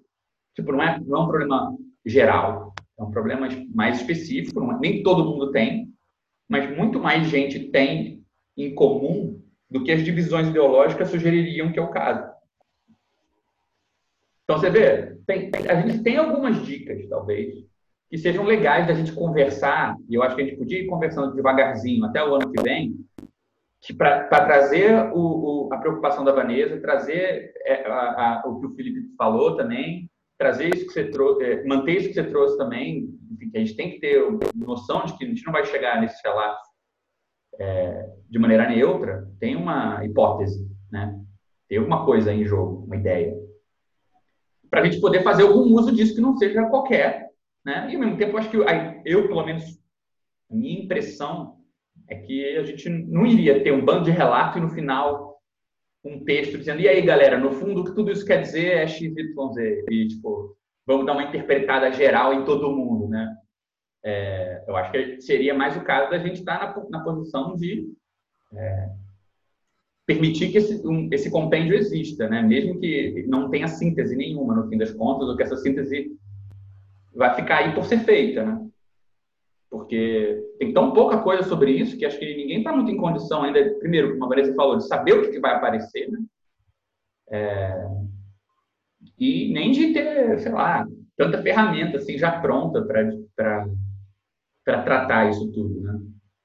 É, mas eu acho que assim isso dá assim uma ideia um pouco do contorno do, do, do, da, do desafio, né? Seja a gente decidindo por entrevista, por questionário, por, por receber esses relatos, seja por é, a gente explicitar com muita clareza uma função para isso quando a gente convida, seja a gente receber esse material e decidir só depois como que a gente vai, que tipo de formato vai receber eu acho que a gente pode ir conversando sobre isso tudo, porque dá para ver que é um é um campo meio meio sem, sem roteiro, né? Não tem assim um jeito muito óbvio de fazer, eu acho. Gabriel, essa questão é, é meio parecida com a que você coloca lá no. que eu comecei a ler o, o livro lá que você passou para Você Convida. E se é parecida com a questão que você coloca lá de que, para além de uma dimensão de, de cada grupo, de cada frente na esquerda tem uma identidade teórica, política, ideológica, tem a própria dimensão da reprodução social no interior dos grupos, o que, que eles estão fazendo ali. Não sei, que eu achei que agora você falando isso pareceu, uma, pareceu parecido com. É, eu, eu, eu acho que essa, essa formulação foi fruto da experiência da gente no SEI. Quando, o, quando eu vi o Paraná começando um, né, escrever um primeiro texto que era sobre ah, vamos analisar as práticas das esquerdas e não analisar o que as esquerdas dizem, mas vamos analisar o que elas fazem, né? Que às vezes vai em contradição com o que elas dizem. Eu falei, pô, é um debate que eu acho que a gente aqui não sei meio que não é nem que é uma questão de debater, mas é uma coisa a qual eu acho que a gente foi se sensibilizando, que existe essa diferença. Né? E eu acho que a gente, inclusive, está aplicando essa ideia um pouco aqui, quando a gente faz essa pesquisa de o que, que a gente fez enquanto a gente falava que ia fazer outra coisa, né? Ou o que, que teve que ser feito na entrelinha para a gente conseguir fazer o que a gente falou que ia fazer, né? Por exemplo, quanta coisa no SEI, isso é inegável, assim, acho, né? Quanta coisa no SEI a gente fracassou, não foi em realizar, mas foi no como. porque a gente disse que ia ser feito de um jeito, mas a coisa só saiu com alguém centralizando, fazendo sozinho na madrugada, né? Então, tipo, não é nenhuma questão às vezes de sucesso ou do fracasso, mas essa ideia de que, pô, tem uma dimensão que ao mesmo tempo é meio chão, né? Meio no campo da ela não parece nem política, porque ela não parece ser medida pelos objetivos finais, tipo, nós queremos organizar, fazer um bando de santinho para poder distribuir para um candidato. Tá, isso é um objetivo. Pode ser que seja realizado de várias formas. Né? Você se perguntar como foi feito, às vezes não parece uma pergunta tão política, dentro de certos limites, porque o que importa é que foi feito. Mas a gente, uma das teses do livro é que a aderência da esquerda depende, às vezes, mais do que a gente pensa desse como. Né? É, que talvez as pessoas vejam mais o como a gente faz do que a gente pensa. Né? É, então, por exemplo, quando você decide distribuir panfleto na porta do metrô, que acho que é um exemplo que a gente chega a dar no livro, você distribui panfleto na porta do metrô no horário do rush. Distribuir panfleto é o seu objetivo, você está ali fazendo ele. Mas o próprio fato de que você está ali fazendo aquilo, enquanto todo mundo está voltando do trabalho cansado, você está com energia para estar tá na porta do metrô distribuindo panfleto, o conteúdo do panfleto diz que você é parecido com a pessoa, que você se preocupa com a pessoa, que está no mesmo campo que a pessoa. Mas a forma do que você está fazendo, que é estar tá fazendo algo que ninguém ali faria, ninguém pararia para fazer o que está fazendo, de graça. Né? Já sugere que você está num outro lugar social. Né? E você não tematiza isso, você fala com as pessoas como se isso não existisse, como se elas não vissem isso e tal. Então, qual é o nome dessa dimensão? Que tem a ver com a forma de como você está fazendo, tem a ver com o meio mais do que com o fim, né? Mas que de alguma maneira, de alguma maneira, esse meio ele é uma coisa também. Ele também diz algo. Ele também tem um efeito, né? É, então assim que que esse caminho que o Iago falou, né? É, que esse caminho ele causa efeitos, né? E que o modo como você faz a coisa pode às vezes ser inclusive mais importante que a finalidade da coisa, dependendo do, de qual é a atividade. Eu acho que é, um, é uma maneira da gente descrever isso que a gente está chamando de organização. Né? Organizar é uma espécie de costura dos meios. Quando a gente falou assim, pô, vamos pegar o material da, da, das notícias aqui do coletivo e vamos, vamos divulgar no aplicativo. Bem, eu escrevo com o Alex essas notícias e a gente pensou em criar uma outra atividade separada, uma outra tarefa, que era colocar no aplicativo. Né? E aí a gente comentou, pô, organizar é um pouco aproveitar um meio com o outro, né? A mesma atividade que escreve a notícia para ir no, na pauta da reunião pode já ser escrita para outra coisa. Essa tensão com o meio, ela não muda o fim. O fim continua sendo ter a notícia na, na reunião e ter a notícia no aplicativo, né?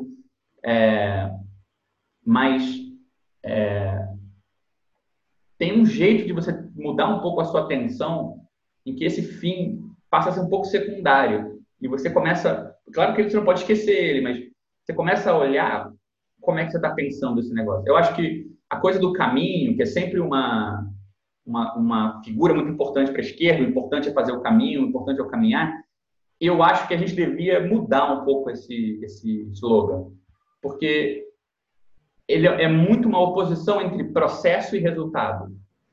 O importante é estar andando, né?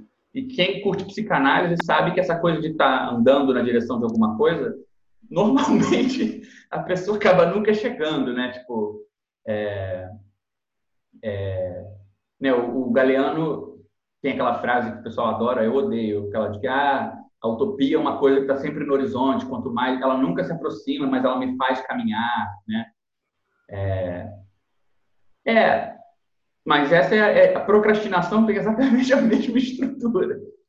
Então, é, tem que tomar um pouco de cuidado. É diferente você dizer o caminho na direção do objetivo é importante e você dizer o caminho é o objetivo, né?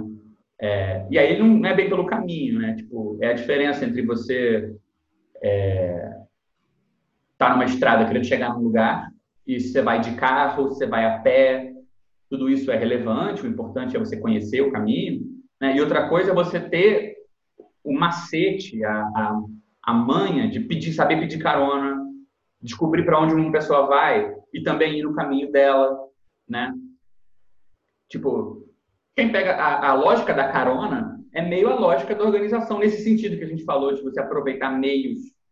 O fim de um pode ser o meio para outro, né? Por exemplo, pô, para onde tu tá indo? Eu vou até lá, não é onde você quer ir, mas te deixa mais perto. Aí você pega a carona. Aí tu pula fora, pega outra carona depois. Você vai costurando as caronas, né? A carona é um meio. Então, assim, eu acho que, inclusive, é uma espécie de conversa meta-pesquisa, porque eu acho que é bom, de volta e meia, não só fazer uma repescagem do que a gente já conversou sobre a história do coletivo, mas eu acho bom também a gente fazer uma espécie de conversa sobre o propósito de fazer isso. Porque, assim, é, o que eu acho que a gente está fazendo, no fim das contas, é pegando o único material ao qual a gente tem acesso, porque eu não conheço nenhum outro coletivo que publicizou. Seria melhor se a gente pudesse fazer isso com outro coletivo, honestamente seria melhor a gente poder estudar organização numa organização na qual a gente não está tão envolvido. Porque teriam, tem certos impasses que a gente pode olhar com um olhar mais clínico, talvez, né? É, é meio que nem autoanálise no Freud, é um negócio que todo mundo sabe, quem leu o Freud, que é um negócio meio estranho. Mas, ao mesmo tempo, é um material que a gente tem para exercitar uma sensibilidade, de dizer, cara, tem um jeito de olhar, né? Estou vendo aqui, os coletivos escreveram um projeto, ele até seguiu esse projeto, pô, que legal. Mas o que, que ele estava fazendo enquanto ele dizia que era isso que ele era? Né? É, como essas coisas se organizaram? O que, que, que, foi utilizado é, para chegar até lá e tal? Eu acho que, acima de tudo, essa ideia da pesquisa sobre a história do SEI, de certa maneira, é até finalmente realizar o propósito original do coletivo, que era uma formação militante, blá, blá, blá, blá, blá. Mas é uma coisa meio formadora, né? A gente tentar cultivar esse tipo particular de sensibilidade, porque, porque experiência de organização não é a mesma coisa de experiência do organizado. Né? Tipo, perguntar para alguém, e aí, como é que é a sua experiência? Ah, eu me encontro com tal pessoa, a gente toma um café, a gente conversa sobre conjuntura e aí, e acabou. Você não vai saber muito sobre, sobre a organização, né? Ou, ah, a gente fez a reunião, eu fiquei com essa função, aí eu fui lá, realizei isso, eu não realizei, e aí tal pessoa não vai com a minha cara, acabou é difícil você fazer falar, né, fazer aparecer um pouco a, não, não só a experiência das pessoas na organização, mas é essa coisa que a gente estava tentando tocar, essa ideia de alguma coisa que é a própria organização isso tudo, né? É, isso que é isso que está um pouco assim numa numa excede um pouco você, mas também não chega a ser simplesmente as regras, os textos, a explicação, a ideologia. Né? Então, eu acho que, que encontrar essa medida e, e trabalhar em cima disso é, é, no fim das contas, a razão para a gente estar tá fazendo esse, esse, essa repescagem, essa pesquisa em cima da história, porque eu acho que isso também é uma maneira da gente, inclusive, desatrelar o coletivo, é, digamos assim, é, descentralizar essa sensibilidade, né? para que ela não seja uma coisa que é uma preocupação de quem está aqui desde o começo, né? E por conta disso foi obrigado a pegar um pouco essa, essa abordagem, que ela seja uma coisa que a gente possa difundir como uma coisa mais técnica, né? No sentido de ter uma certa maneira de fazer que, bem, todo mundo que se aclimatar com isso pode fazer isso também, levar o coletivo para qualquer lugar, sem deixar de perder essa preocupação, né? Sem deixar de sem perder essa preocupação por causa disso. Né? Eu acho que, por exemplo, a, a ideia de que a gente vai criar uma coisa nova, um, um grupo, ou vai, vai fazer um projeto e conseguir substituir o que é a cultura normal, que é eu vou pedir para alguém para saber se eu posso, pela cultura de minha obrigação não é com uma pessoa, minha obrigação é com a própria organização que eu estou construindo, de modo que eu, eu só vou considerar que isso existe se eu fizer isso de um jeito que os outros têm acesso, se eu fizer isso de uma maneira que é, a maneira isso é visível para os outros, ou que isso, sim, isso dialoga com o que os outros estão fazendo, sei lá, né? É uma mudança de perspectiva na sua cabeça, assim, né? É quase um jeito de você se ver como se a organização fosse o, fosse, fosse o, o órgão sensível. Né? Ela é que é a, a parte ativa e você é, se vê a partir dela. Eu não sei explicar muito bem, mas tem alguma coisa aí. É, Gente, um segundinho, eu vou rapidinho ao banheiro e já volto. Um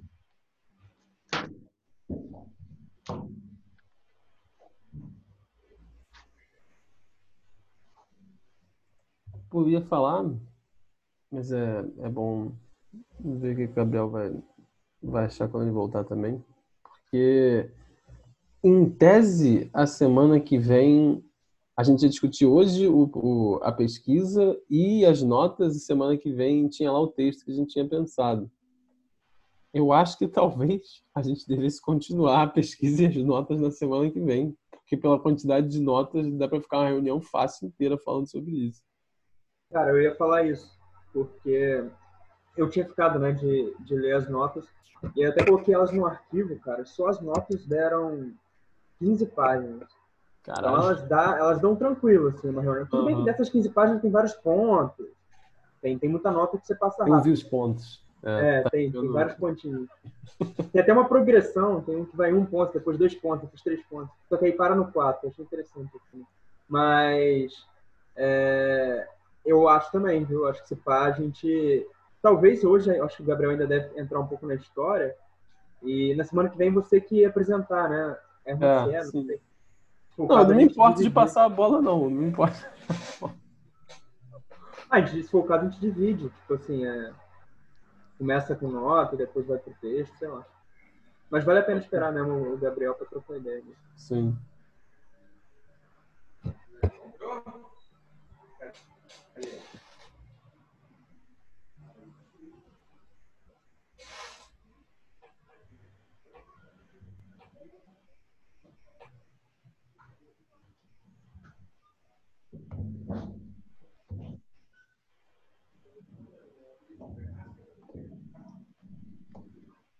Cara, ficou todo mundo em silêncio esse período. Que, merda. Não. Não, a gente estava falando aqui. É, até ia perguntar para você, porque já são nove horas e não entrou nem na pesquisa nem nas notas. Então, eu estava falando com o Thales de talvez continuar ou a pesquisa ou as notas ou os dois na semana que vem e, e aquele texto que a gente tinha falado, não sei, vai ver, a gente tenta no mês que vem, sei lá. É, eu acho que, assim, minha ideia era, para mim, a gente já discutiu pesquisa para caralho, a gente podia tranquilamente entrar nas notas agora. É, nem que seja para tentar encaixar com o que a gente vem falando, tipo, eu tentei puxar já o papo que a gente estava tendo agora na direção do que eu li das notas, assim. Então, na minha, na minha opinião, vai meio encaixar. É claro que a gente teve, olha a quantidade de nota que teve, né? Pois tipo, é. eu não vou conseguir comentar uma a uma, por mais que a gente tenha esse lindo quadro, esse belo poema, que volta e meia a gente tem, de notas. É, o nosso, a galera da, da da, da poesia concreta, não sei. Eu falei isso agora com o Matheus, né? Teve um, uma série de notas quitando dívidas, né? A gente tem SPC e tem as dívidas pagas também. Pois é. Eu adorei. Essa aqui, acho que devia começar por essa, inclusive, porque essa é a minha nota favorita. É, ela acabou de chegar, mas eu achei tão boa. Ela falou assim: é, fui ghostwriter acadêmico nas últimas semanas. Não só não cumpri a formalidade das notas, como esqueci que devia me sentir envergonhado. Mas tudo voltou ao normal. Eu até acho que eu sei quem é pela maneira como a coisa está formalizada, da maneira como está formulado aqui. Mas eu queria, é, eu, eu acho que isso tem tudo a ver com o que a gente está conversando aqui. Cara, essa parada do não me sentir envergonhado, eu, é porque eu fiquei pensando meio que isso enquanto eu li as notas, que eu não sei, mas me parece que vale a pena a gente pensar qual foi o efeito da automatização das notas nas notas, sabe?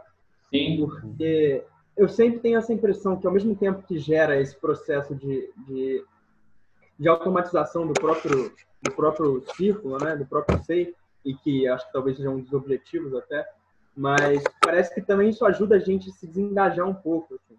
Pelo menos eu sinto isso em mim, assim, um pouco. Uhum. Não, tá gerando uma sem vergonhice, né? Como, como Exatamente. Ali, porque... Acho que ninguém tinha tido coragem de mandar ponto antes. Né? Não, tinha, tinha. Tadinha? Thales todo formal e o Matheus, não, é porque tá gerando uma sem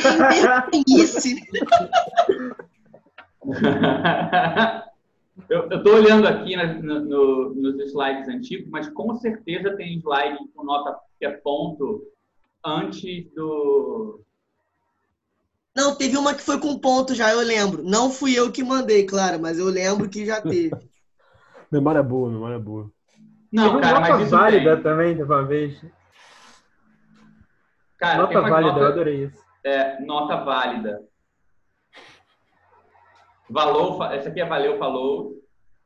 É, eu não vou achar aqui agora, mas com certeza tem. É, Ô, ô Gabriel, só aproveitando Rafael, só, pra, só, pra, só porque não. Fala, meu querido.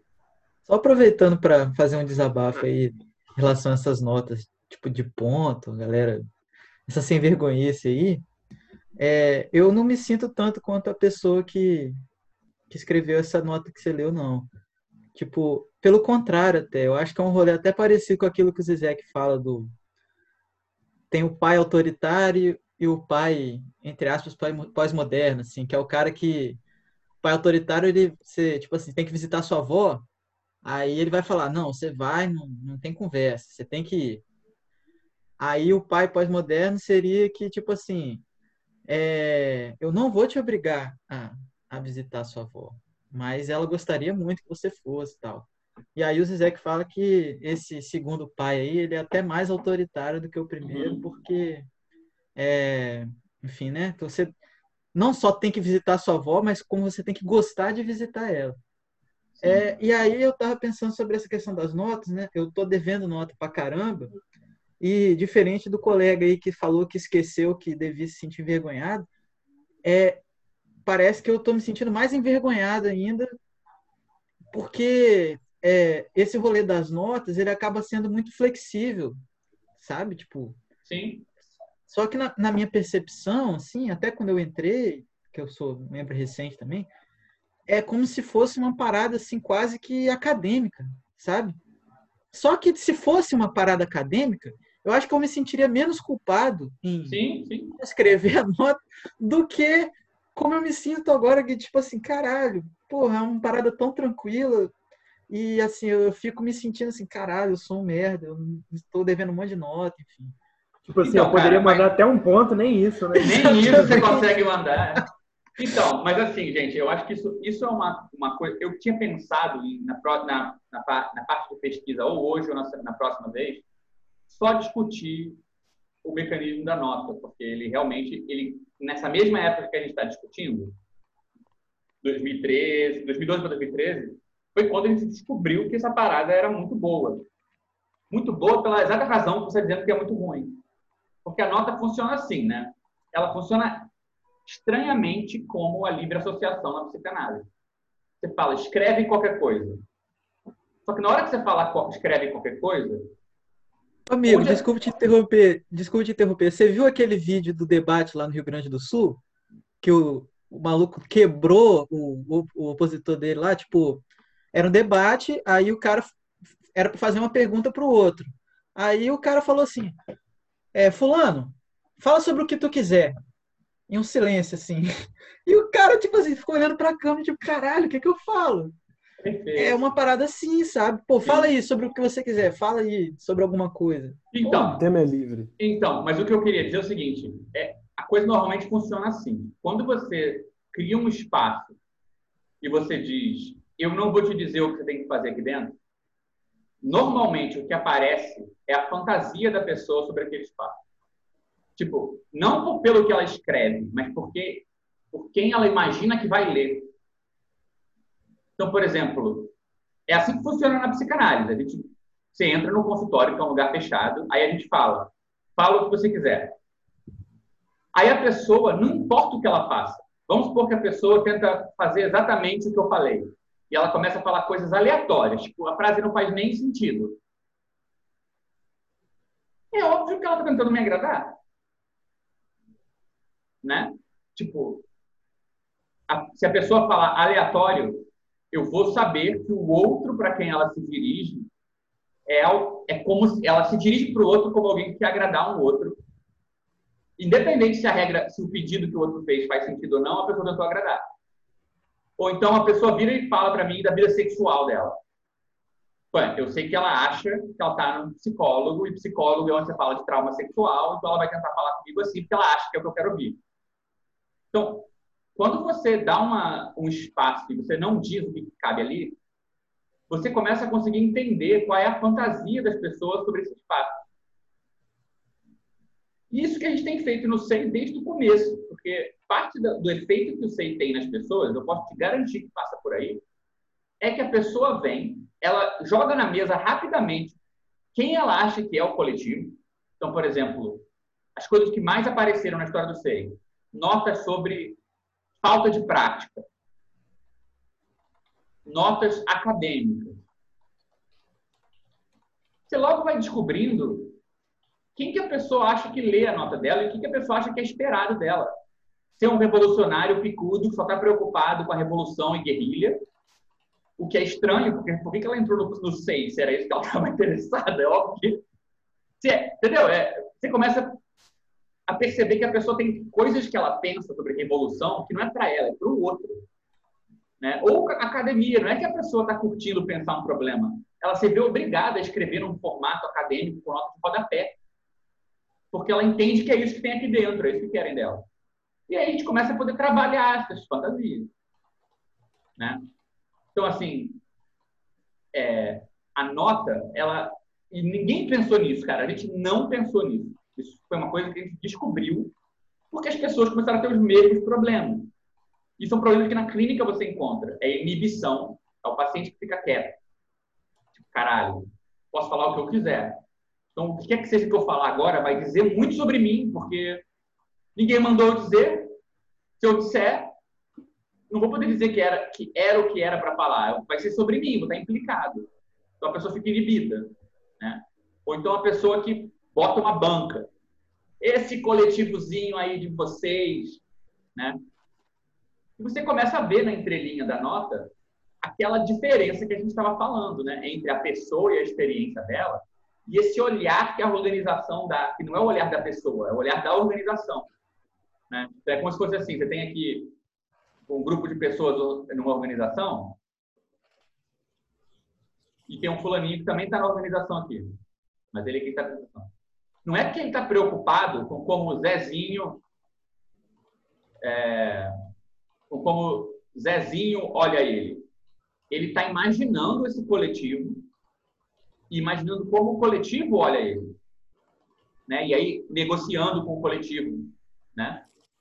Então, a nota ajuda a gente a descobrir quais são as fantasias que as pessoas têm sobre a organização. Ela meio que ajuda a gente a ver, se ver meio dividido, né, entre o mundo visto desde os nossos olhos, né, que acontece nesse nível aqui de baixo, da nossa experiência imediata na organização, e o mundo visto desse, né, então o mundo visto daqui e o mundo visto desse lugar meio assim, né? Então, uma das coisas que a nota fez foi ajudar a gente a construir essa ideia, uma espécie de transferência organizacional, né? A pessoa começa a atuar com a organização, a fantasia sobre a organização que ela tem. É, não sei como a gente chegou nisso, não foi por causa da psicanálise, tipo, não foi de propósito. Isso aconteceu. E eu acho que a gente teve a esperteza de perceber. Isso foi um dos temas que mais foi coletivizado no SEI. Tipo, a gente começar a se, responsabilizar coletivamente por essas fantasias. Se perguntar por que, que ninguém entrega nota. Por que, que as notas estão sendo assim. Né? Usar a nota para trazer para o nosso nível esse lado da coisa. Então, assim, eu entendo total você estar tá falando dessa espécie de angústia que a nota cria. Porque sempre que alguém fala, faz o que você quiser, você fica num impasse muito curioso, né? E assim, as primeiras notas de pontinho e tal, eu não sei se foi o Alex, inclusive, um dos primeiros a fazer, mas eu lembro que eu lembro do Alex quando a gente estava falando, Alex me corrija aí se eu estou falando merda. Mas eu lembro bem no comecinho o Alex entrou e aí a gente falou, ah, escreve qualquer coisa na nota. Aí ele falou, ah, é, qualquer coisa mesmo. E aí ele foi e pôs vários pontinhos, xizinho, sei lá o que foi. Foi xizinho, Alex? Alex tá dormindo, né? Agora que ele me contou que ele dorme durante a Tá, tá. É... Então você consegue aprender alguma coisa. Né? E não é uma coisa sobre a pessoa, não é que a pessoa vai ficar exposta. Porque na hora que você começa a combinar as notas, você vai vendo que todas elas têm meio em comum, né? E esse é o material interessante. Né? A gente pode dizer que a transferência com a organização, as fantasias da organização, elas têm a ver meio que com, com a interseção dessas fantasias todas. Né? Tem as pessoas aqui, e nosso camarada está escrevendo uma nota tentando negociar com, a, com essa fantasia aqui. Não, o que esperam de mim é que eu tenha opinião sobre a revolução. O que esperam de mim é que eu escreva de um tal jeito, né? E você começa a conseguir entender bem quais são as fantasias que muita gente tem. Quais são as coisas que muita gente se sente obrigado a ter uma resposta, né? Ou coisas assim. Então, não, a gente não é obrigado a usar isso. A gente pode usar as notas simplesmente como um índice de um assunto que a gente quer conversar, ou, ou fazer um informe, ou dividir alguma coisa. Mas também dá para ter essa, esse, esse olhar. Né? E desse ponto de vista, a mesma nota, que é só um pontinho, ela pode ser interessante para caramba. Agora, o que eu queria chamar a atenção aqui com essa, com essa nota que eu mencionei, não tem a ver com a falta de vergonha, não é ser vergonhice, não mas olha bem como ela é escrita. É, um, é, um, é, uma, é uma maneira muito curiosa falar. Não só eu não cumpri a formalidade, como esqueci que devia sentir envergonhado. A pessoa não tem culpa. Né? Eu, eu acho que essa formulação aqui, ela, é, é, ela não cumprir a formalidade tem a ver com como você é visto, você que está na organização ah, mas eu devia me sentir envergonhado quando eu não cumpro a formalidade, é aquilo que, do ponto de vista da organização, você devia, né? Eu devia entregar a nota, e se eu não entrego a nota, eu devia sentir vermes. Então, é, é uma formulação ótima, essa nota é muito boa. É, ajuda a pensar essas coisas. Gabriel, Enfim, fala, querido. Pensando nessa pegada da, ah, de todos esses processos de vergonha, inibição e tudo que a nota pode suscitar, eu sempre tive essa curiosidade. Sempre foram anônimas as notas? Então, só no comecinho não foi. No primeiro, sei lá, seis meses, quatro meses, não era. É... E a gente tinha, inclusive, a política. Quem não manda nota pode fazer um comentário ao vivo. Porque a ideia era, tipo, engajar as pessoas, de alguma forma. E com o tempo é que a gente foi percebendo que a nota ser uma coisa anônima, onde a pessoa não está tão exposta assim. Né? Porque ter que mandar uma nota e saber que tem na nota, vai, todo mundo vai olhar para você e pensar em você, fazia com que meio que atrelava o que tem na nota à pessoa e não ao coletivo. Né? E aí, quanto mais a gente teve clareza de que a nota é o jeito da gente filtrar e conhecer como a gente se dirige ao coletivo não individualmente, mas como grupo também, né? Mas foi parecendo que fazia sentido a nota ser anônima, a nota, tipo, ela não precisa, não é sobre você. Ninguém vai ler a nota para julgar se você é inteligente, não é, se você é revolucionário, não é. A nota, ela entra nesse caldo e a ideia é de conectar as notas de um jeito que a gente não conectaria normalmente. Né? Que, inclusive, é o que a gente faz na livre associação e análise, né? Tipo, você cria um espaço você fala, fala o que você quiser. Aí a pessoa fala uma coisa. Depois a pessoa fala outra coisa. Depois ela fala outra coisa. E aí você fala, putz, você percebeu que essas três coisas querem dizer uma coisa que você não pensou? Né? A gente faz uma coisa parecida. A gente cria um espaço, fala, manda o que você quiser. Aí uma pessoa manda uma nota, outra manda outra nota, outra manda outra, outra manda outra. E a gente tenta conectar essas notas de um jeito que elas falem algo que não é nenhuma das notas em particular, né? Pode ser algo que o mais um estava pensando a respeito, mas pode ser sei lá o quê, pode pintar alguma coisa. Tipo, hoje, por exemplo, eu quebrei um pouco a cabeça para encontrar coisas comuns entre essas notas todas.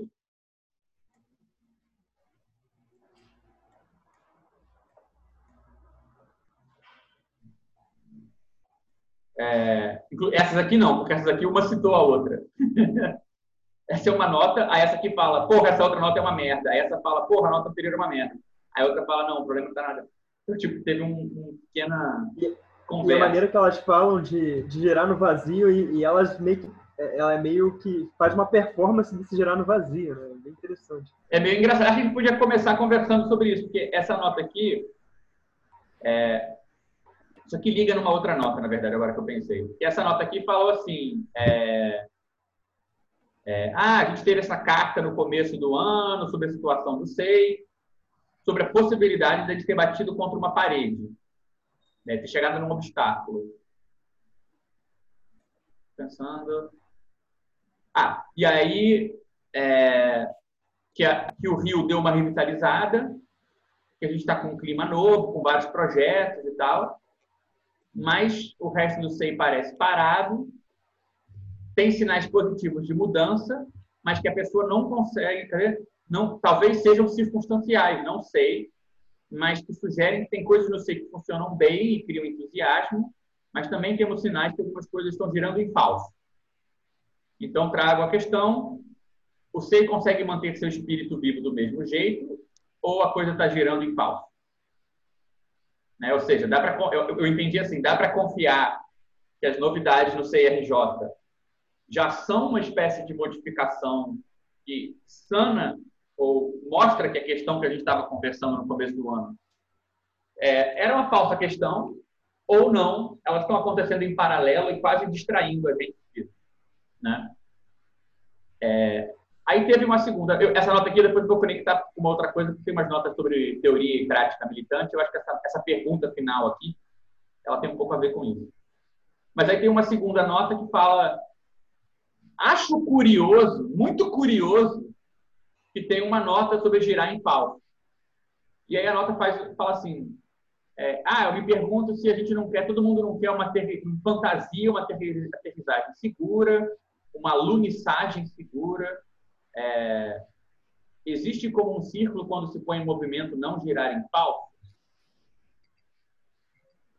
Na física existe, mas enfim, o falso seria a inércia do movimento em que esse círculo supostamente estaria, ou ainda que a impressão de força de um novo movimento geraria ao final uma outra força de mesma intensidade, se contrário. É, não é disso que se trata, fazer força para girar sem garantia alguma em qual espacialidade o círculo se encontra. Né? Acho que essa nota aqui perguntou se a gente está parado né, ou em movimento, assim, né? E essa nota aqui está falando que talvez não saber isso seja importante, eu acho. Né? É, e que, querer ter certeza se a gente está bem ou mal seria uma fantasia, uma fantasia de segurança, algo assim. E aí tem uma terceira nota que fala assim: teve uma nota perguntando se alguma coisa no sei não gira em falso, e logo depois outra nota dando uma interpretada na nota anterior, é, dizendo que se preocupar com isso é fantasia e que é coisa de quem quer dominar os outros. Então, é, achei interessante porque o que eu tinha entendido da primeira nota é que girar em falso seria justamente ficar na fantasia, achando que está fazendo algo, mas não está saindo do lugar. Ou seja, estava falando da mesma coisa da segunda nota. É, blá, blá, blá, acho um bom exemplo do que acontece quando a gente gira em falso. Atacando quem questiona isso, ao invés de aproveitar para esse fato para dar lugar a algo é, indeterminado ou arriscado. Então, tipo, eu entendi que essa nota aqui está dizendo que a discussão entre as outras duas notas anteriores, isso seja uma discussão já é um exemplo de alguma coisa girar meio em falso. Porque é uma discussão tipo, meio no vazio. Tipo, será que eu sei está andando? Não? E o outro falar, querer andar é fantasia. E aí teve uma quarta que fala... Eu vi que uma das últimas notas fez a pergunta, será que o Sei está realmente saindo do buraco que ele foi acusado de estar no vídeo do Sei no começo do ano? O próprio SG já levantou essa questão algumas vezes em outras reuniões. É, será que o Zizek acertou? É, e depois de um pequeno momento de sucesso, estamos muito apaixonados por nós mesmos para ver que não saímos do buraco ainda. Então, a gente teve quatro notas que eu acho que a maneira como eu, eu encaixaria isso nesse tema que a gente está conversando hoje é que todas elas, de um jeito ou de outro, são sobre esse problema, né? Tipo, como que você vê algo sobre uma organização sem ver do seu ponto de vista, né? Por exemplo, como a gente falou, eu posso estar no no, eu estou pegando o grupo de leitura do Capital para Santo, mas tipo, é, para Cristo, mas tipo, sei lá, estou em vários grupos é, de estudo, não sei, estou vindo na reunião, pô, tá tudo indo bem, né? Mas se o, se o, se o coletivo não for simplesmente a soma das ações, mas for um jeito de fazer, teria que ter uma outra perspectiva para você se perguntar se não é a pergunta sobre o que você está fazendo, mas se o modo como você faz existe, faz o coletivo existir, não só o que as coisas nas quais você está envolvido, né? eu acho que, na verdade, lembrando agora, se a gente for lá na, na, nessa tal dessa carta que a gente escreveu no começo do ano para dizer que isso era uma questão importante e tal, é, tem até um pedaço que eu acho que tem a ver com isso, que na carta está assim, ó. É, não significa dizer que o SEI pode. Né, é, como distinguir entre transformações que aumentam a nossa capacidade de efetivamente colocar à prova a hipótese do igualitarismo e mudanças que, adequado, adequando o coletivo às restrições dos membros, esvaziam os traços distintivos da organização. Né? Aí fala, talvez o SEI tenha saturado a sua forma. Aí ele fala: isso não significa que estejamos, não estejamos envolvidos ou ativos. Por critérios objetivos, ou seja, comparando com outras organizações, continuamos atuando, atuantes, produzindo revistas, sites, debates, colóquios, grupos, sei lá. É pelo critério subjetivo, do ponto de vista da aposta que sempre fizemos no potencial da igualdade, formar as nossas práticas e ideias, que a situação nos parece crítica. Hoje em dia, os projetos são levados de forma autônoma pelos subgrupos do coletivo, sem que o espaço comum do coletivo, nosso fórum mais heterogêneo, contribua para transformar essas atividades. Você vê, então tem uma diferenciação aí entre duas perspectivas, né? A perspectiva objetiva, a gente pode chamar ela assim da experiência imediata, né? Comparado com, com os outros coletivos, objetivamente a gente está fazendo coisa, a gente está aqui nessa reunião, né? E tem uma outra perspectiva que a gente chamou do critério subjetivo, né, que é um ponto de vista numa aposta, onde a igualdade forma uma prática, que a coisa poderia estar tá, tá degringolando. Né?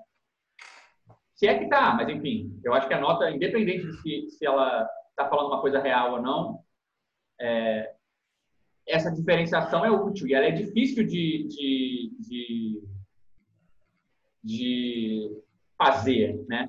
Tipo, você está olhando objetivamente um processo e você está vendo aqui uma coisa, outra coisa, outra coisa, e elas estão todas lá. É, de um ângulo aqui, objetivo. Né? Isso é que importa. Eu estou vendo tudo isso. E aí tem um outro ângulo, que é esse ângulo que a gente poderia chamar de subjetivo, como estava ali, onde não é isso que importa, né? O que importa é que isso aqui se conecta com isso, isso se conecta com isso, isso se conecta com isso e tal. Está organizado junto. E você não quer olhar os pontinhos, você quer olhar as ligações. Né? Tem ligação ou não tem? Essas coisas podiam existir sem o sei existir ou elas são imbricadas no próprio coletivo? Tem quase uma mudança né, de fundo e figura. Né? Quando você olha no mundo, você vê coisas, sei lá. Né?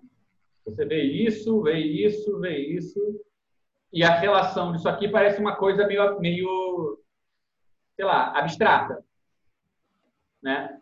Quando você muda de perspectiva e olha pela ideia da coisa, onde o como é importante, né? Parece que é isso que é importante, isso é que é importante.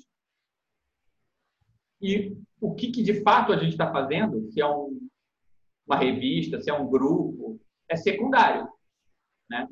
É claro que, como pessoa, em geral, a gente tira prazer do conteúdo da coisa. Pô, eu quero estudar o capital, né? objetivamente aqui. Eu, eu curto ler o capital. Eu curto me reunir para fazer outra coisa. Eu curto estar na reunião com os amigos. Né? Você avalia, você participa e você avalia porque você gosta do conteúdo mas de alguma maneira tem uma mudança de perspectiva que é difícil de, de por isso que eu chamei de sensibilidade, né? Que é de vir do objetivo para o que a gente chamou de subjetivo e reavaliar a mesma coisa por uma perspectiva um pouco diferente, né? Eu acho que assim todo o exercício que a gente tem feito esse ano é tentar fazer essa guinada quando a gente analisa a história do SEI. Né? A história do SEI, como a história de qualquer organização, ela é mais fácil de contar do ponto de vista objetivo. Ah, existe um projeto, existem notas, existem conferências, reuniões, membros, né? E você quer conseguir, em vez de só se satisfazer com isso, porque é claro que o conteúdo dessas coisas foi importante para a gente fazer ela, e pode ter uma importância política, Mas essa perspectiva que a gente estava mencionando é quando você sai desse ângulo e olha para um outro ângulo, comprometido não com o que, mas com o como, vamos falar assim, né? Onde, qual é a relação entre o projeto, a nota e a reunião? A reunião mudou o projeto, como ele propunha? A nota trouxe algo à tona? Né? É, como que essas conferências foram pensadas? Quais membros iam às reuniões? Eles puderam influir no projeto? Né? Tudo isso passa a ser mais importante. Apesar de não ser necessariamente importante para mim, pessoalmente. Então, tem aí nessa ideia dessa troca de chave, troca de perspectiva, né? Eu acho que a gente pode chamar de objetivo essa aqui, porque ela existe. Todo mundo concorda que isso existe, né? Se você for tentar é, se vangloriar com seus colegas do seu coletivo, você vai listar coisas. Pô, eu faço isso, faço aquilo, contribuo com aquilo, tô foda assim, daqui. Porque a perspectiva subjetiva, quem não acredita que aquela coisa é, é, quem não faz aquela aposta, que o como, esse como é relevante, não vai nem querer, não vai nem comprar. Ah, a gente não fez tanta coisa, mas o que a gente fez foi nessa forma. Isso importa menos. Né? Então, tem uma certa passagem aqui que não é do individual para o coletivo propriamente, né? Porque a, a, a, versão objetiva ela é coletiva também. Todo mundo sabe que essas coisas existem. Tipo, você pode ver, dá para a gente conversar a respeito, da gente produ coletivamente produzir novas coisas. Reunião é uma coisa coletiva, conferência é coletivo, nota é coletivo, projeto é coletivo. Então, não é a passagem do coletivo pro, pro, do individual para o coletivo. É realmente a passagem de coisas é quase como se fosse a passagem das coisas para as relações, talvez, né? Ou a passagem, é, sei lá, é, eu não gosto da palavra relação, então eu fico, eu fico bolado de chamar isso de relação. Mas, assim, se eu, se eu, pudesse usar o termo que eu gosto, mas que eu acho que aqui ficaria fora de contexto, eu ia chamar isso de ideia da coisa. Né? O jeitão da parada. Né? Mas, de, Fala, meu querido. Não, isso é muito doido, porque quando eu fui lendo as notas e, e até da percepção que eu tinha, porque eu entrei logo depois da carta, né? Então, assim, eu já tinha vontade de entrar no SEI. E aí, quando vocês fazem uma carta falando em acabar o SEI, eu falei, caralho, eu tenho que entrar logo antes que acabe, né? Pelo menos pegar um, um restinho. Eu lembro até que o Thiago, que entrou junto comigo, falou que a gente era os Cavaleiros do Apocalipse. E, e aí, tipo, quando eu li essas notas, a primeira coisa que me veio à cabeça foi algumas notas anteriores das outras reuniões, de toda aquela pegada de que o SEI ele trabalharia com, com um regime de passividade que se articularia. Então, todo mundo é um pouco impassivo, e aí isso faz com que a parada vá rolando sem que ninguém precise ser muito ativo em, em fazer aquilo rodar.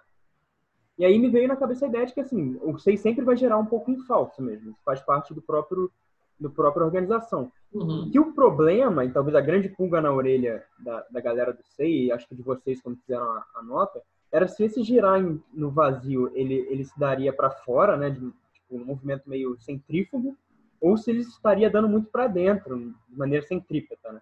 E que isso seria um problema. Então, quando você coloca entre subjetivo e objetivo, parece que é o contrário. Tipo assim, para mim, é, é, vocês estavam entendendo como um problema o fato do SEI ser muito centrípeto, né? tipo, gerar sempre para dentro e não conseguir, talvez, externar isso para fora.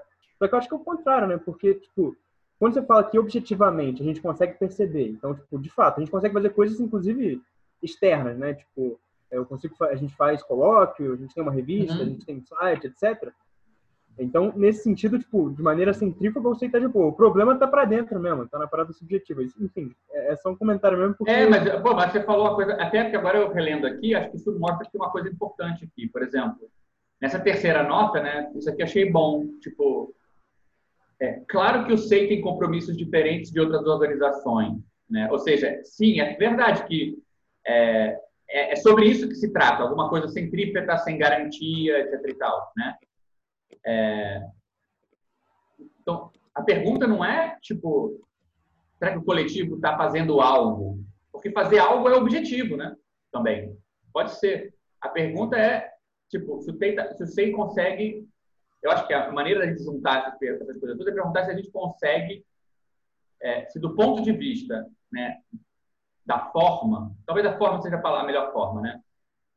Assim, do ponto de vista do conteúdo, que seria o objetivo, né? Você vê lá essas coisas todas.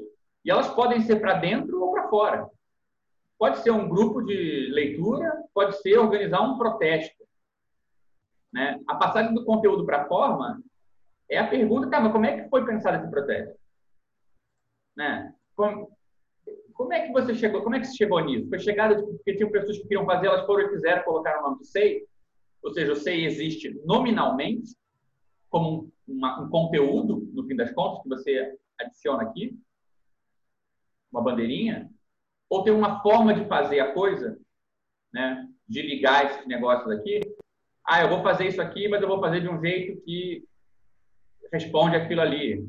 Eu vou fazer isso aqui e aqui tem um, um fórum, por exemplo, um fórum central, e tudo vai se vai se reportar um fórum para todo mundo saber o que a gente está fazendo, né?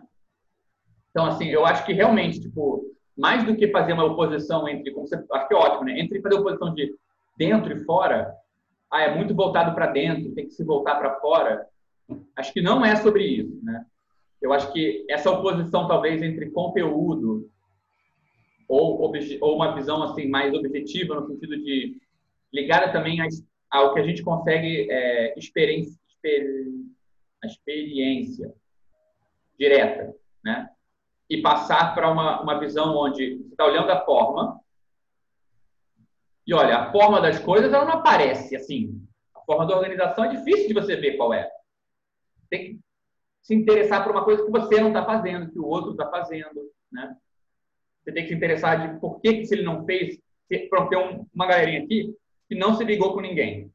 Por quê? Né? Não é por causa do projeto, do conteúdo. Por que, que não ligou, né? Então, tem a ver com essa aposta aí, que ser uma coisa meio subjetiva, porque ela não é automática, né? E eu acho que sai da experiência individual, né, para alguma coisa que tem um, um, um, grau diferente, né? Você tem, você tem que se interessar de um jeito meio... É, tem uma outra sensibilidade aqui, né, como a gente estava falando.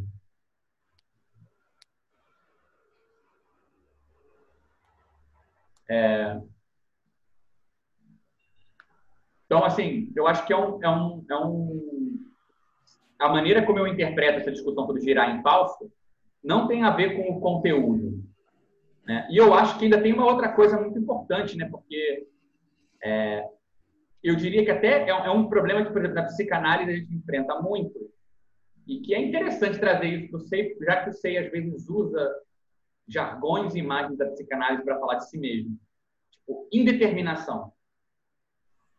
É diferente ser indeterminado no conteúdo ou na forma.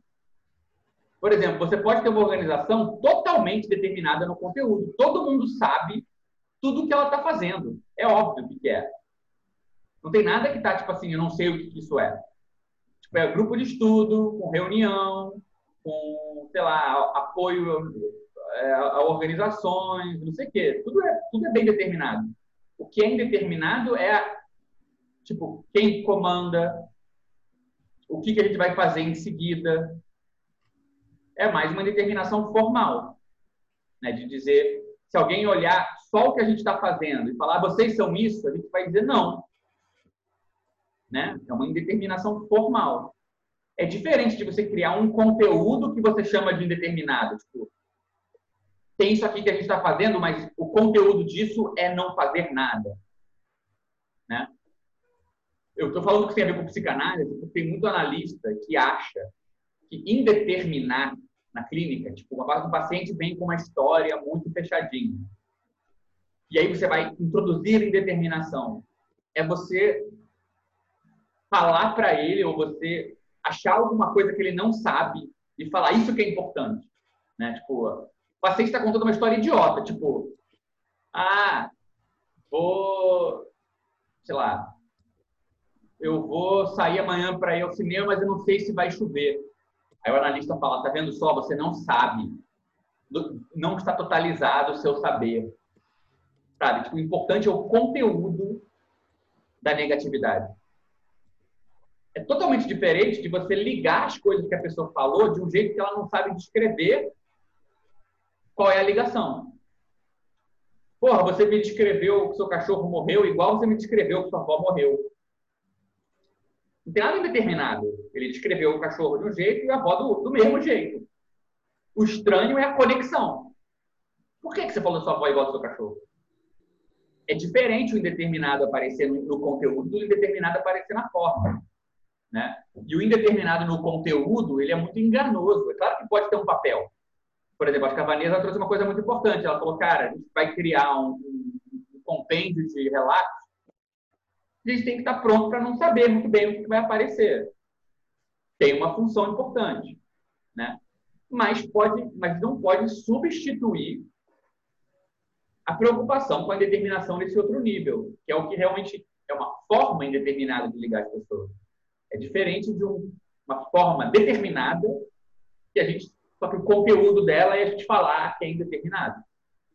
É, por exemplo, uma coisa que já aconteceu muito no SEI, e eu estou absolutamente é, implicado nisso.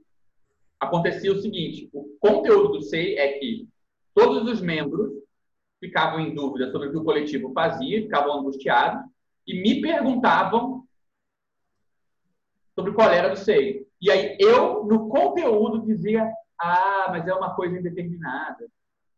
Mas essa estrutura aqui todo mundo conhece.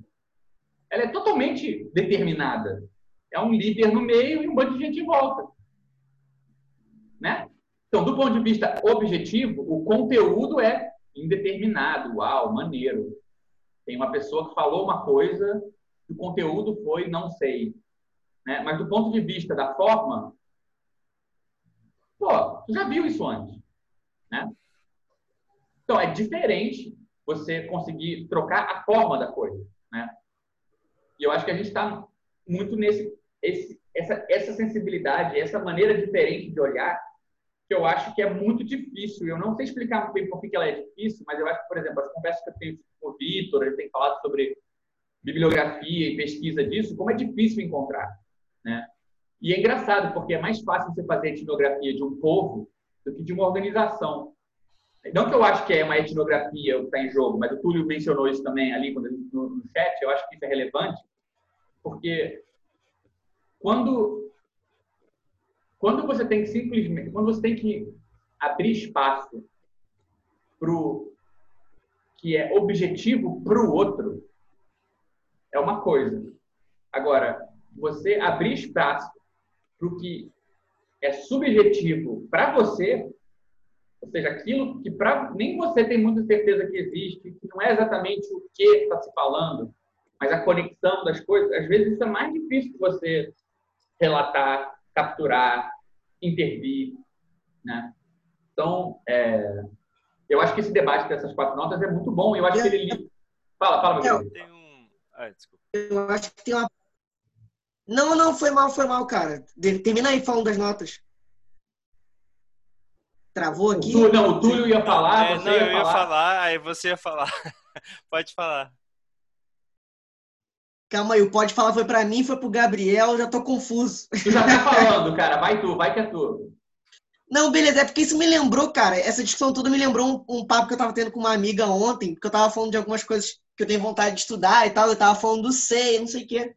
Ela falou assim, pô, mas será que esse, esse papo de organização, de alguma forma, não, não torna a organização algo muito distante das pessoas que, que estão ali fazendo, né? Porque a organização não existe assim, abstrato, nananana.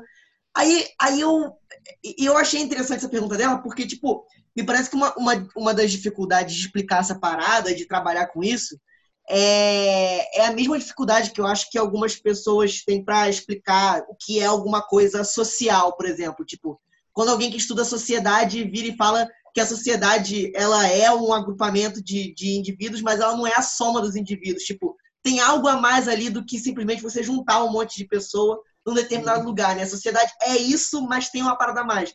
Me parece que, que rola um pouco essa, essa complicação quando a gente está falando da organização não só como o, o somatório dos militantes, né? Tipo, uhum. tu junta um monte de, monte de gente que tem ali um objetivo, mas a gente está falando que, tipo, isso não é necessariamente, isso não é isso não resume a organização. Né? Tem, tem alguma coisa ali para além da, da junção, da soma dos militantes, que é difícil mesmo de, de capturar, né? De, tipo, uhum. trabalhar com isso, de definir o que, que é isso, o que, que é a visão de um militante, a visão de dois, sei lá, eu, eu fico meio encucado e me lembrou essa, essa Não, eu, conversa que eu tive. eu acho que tem tudo a ver, cara. E assim, é engraçado porque é, perspe- essa perspectiva que a gente está falando, ela é. No começo do século XX, teve esse marxista chamado Bogdanov, que ele profetizou que só quando as pessoas estivessem vivendo uma sociedade absolutamente dividida pela especialização do trabalho, todo mundo só sabe falar de um pouquinho do mundo, o mundo é muito grande, a gente não consegue falar de quase nada, que o único jeito da gente conseguir retomar uma espécie de campo comum ia ser perceber que a única coisa que tudo isso tem em comum é que são atividades organizadas. Então ele tentou começar a pensar, tipo assim, o que, que cortar madeira tem a ver com fazer ciência, que tem a ver com ser enfermeira, que tem a ver com estudar, que tem... é que você tem que organizar essa atividade de algum jeito. É a única coisa que tem em comum. O conteúdo é totalmente diferente. Então ele achava que no futuro a única a, a, a é, chama Alexander Bogdanov acabou ele era um eu acho ele um dos maiores marxistas de todos os tempos, mas o Lenin odiava ele e escreveu o, o materialismo empírico criticismo contra ele. É, chama Bogdanov. É, meu Deus, a minha letra é horrível, né? Gente, é um inferno. Ele escreveu um romance de ficção científica, que está saindo até em português agora pela Boitempo, chama Marte Vermelho. É, mas ele, ele foi parça do Lenin até a Revolução, ele era o tesoureiro do partido, ele assaltava banco para financiar o Partido Bolchevique, era um cara importante, só que ele e o Lenin têm uma ruptura é, em relação ao que, a como interpretar o que vem depois da Revolução de Outubro. Mas, enfim, o Bogdanov tinha essa ideia de que não tinha chegado uma época ainda onde você olhar para as coisas desse lado, pela forma, pela, pelo aspecto organizacional, ia ser a própria prática popular. Né? Tanto que ele achou que o que precisava ser feito era criar uma cultura proletária, uma revolução cultural na Rússia, e ele foi criar uma escola para tentar começar a desenvolver essa espécie de cultura organizacional, né? um jeito de olhar para as atividades pelo ponto de vista da organização, porque isso ia permitir preservar alguma coisa em comum sem fingir que não existe especialização, porque é claro que existe, não vai dar para voltar atrás e fazer uma coisa que alguns marxistas fazem, que falam, não, toda atividade é igual ao trabalho manual, no fundo. Né? No fundo, tipo, o Althusser fez isso uma época, dizia assim, o trabalho manual pega uma matéria-prima, aplica uma, um trabalho nela e transforma num produto. O trabalho intelectual é a mesma coisa. Você pega a ideologia, aplica o trabalho intelectual e transforma em ciência. Tipo, é, ok. Mas, tipo, é complicado que isso. Nem, nenhum trabalho manual é igual a outro, né? Tipo, em nada real. É, nem quem trabalha numa fábrica martelando sempre a mesma peça de metal, martela sempre igual, dizer que tudo tem, é igual no conteúdo era meio arriscado. É, é igual, só que é diferente, exatamente. Então, é, esse já é um problema grande. Né? É uma coisa incomum, mas não é incomum porque, na minha opinião, porque é uma coisa abstrata e elitista.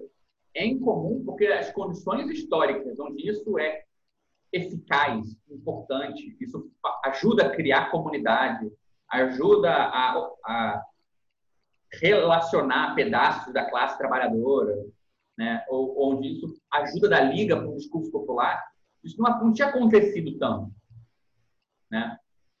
É, a experiência local, a cultura local, a terra local, tudo isso ainda dava mais esse plano, comum. E a resistência contra a especialização também, né? E a divisão sociotécnica do trabalho. Então, não é à toa que a gente está querendo fazer um livro que é um compêndio de experiências, não sobre o conteúdo da ideologia dos partidos, dos movimentos, mas da forma como essas ideologias são mobilizadas na experiência das pessoas. Né? E você vê né, que você fica preso entre as duas coisas, né? porque a forma não é nem a experiência individual, mas às vezes a experiência que vai ajudar você a entender a forma porque ela também não é, digamos assim, o ideal, né? Tipo, no campo do ideal tem aqui tipo, os princípios, os objetivos, a imagem que você quer passar, né? Então, às vezes você precisa usar a experiência real das pessoas para conseguir entender qual é a forma. Mas a experiência também não é a forma, porque a experiência das pessoas é local, é opinião, é o gosto, né? É uma coisa meio acaso também. Então, você não, a forma está presa entre essas duas coisas sem ter nenhuma das duas, né? E, e, meio que envolve as duas, né? Então, é muito difícil a gente, a gente conseguir explorar essa perspectiva, por mais que com o tempo vai ficando cada vez mais claro. É muito difícil você depender só da experiência ou só dos ideais para unificar uma experiência social militante cada vez mais fragmentada e não é fragmentada à toa, ela é fragmentada porque o mundo está muito complexo, muito fragmentado, muito cheio de especializações e experiências diversas, né? Então acho que esse é o primeiro lado. E o segundo lado que acho que você falou, Vitor, que é importante, é que a sociologia tratou isso muitas vezes em termos de excesso. Né? A forma está em excesso porque você tem os indivíduos, e aí você fala, ah, o social, ele é mais do que a soma, ele é diferente do que a soma dos indivíduos. Isso é bom para você dizer que existe alguma coisa que não é isso aqui. Mas ainda não diz muito sobre o conteúdo disso aqui, né? ou a, a, dimensão do que isso é. Como que isso existe? Né? Então, um jeito de você falar isso é pensar assim: tem eu, tem Zezinho, tem Luizinho e tem a instituição, tem a sociedade. Como se fosse uma grande coisa. Isso aqui é uma coisinha, isso aqui é um coisão, né? Mas tem um outro jeito de você falar isso. Você fala tem Zezinho, tem Luizinho, tem né, e tem isso aqui, né? Que é as relações específicas que eles estão dando. Essa relação, ela não se reduz às coisas que elas que relacionam, né? Inclusive essa coisa pode mudar, ser outra, e talvez essas relações fiquem como elas estavam, né? Então a relação é mais do que só as coisas, sei lá. É um jeito de tentar chegar perto dessa ideia de que a forma tem uma uma uma, uma existência própria, né?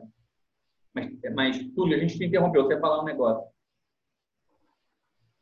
É porque assim, eu, enfim, eu tô em, vocês estão falando assim, eu tô numa super viagem aqui etnográfica pensando nessas coisas, porque eu acho que tem muita essa ideia de assim, bom, sei lá, fiquei pensando a, é, a minha experiência com o SEI, de tentar entender o SEI é, por dentro do SEI, e, e, eu fiquei, e isso que você falou, Gabriel, assim, de ser determinado conforme o conteúdo e ser determinado conforme a forma, eu pensei muito numa, numa etnografia de um cara que chama Sociedade de, Sociedade de Esquina, né? Ele, ele vai fazer uma etnografia de uma gangue, basicamente, assim. Só que ele acaba estudando organização. É, é muito interessante, assim, essa etnografia, porque ele muitos problemas, assim, enfim sobre organização aparece nessa etnografia. Muito legal.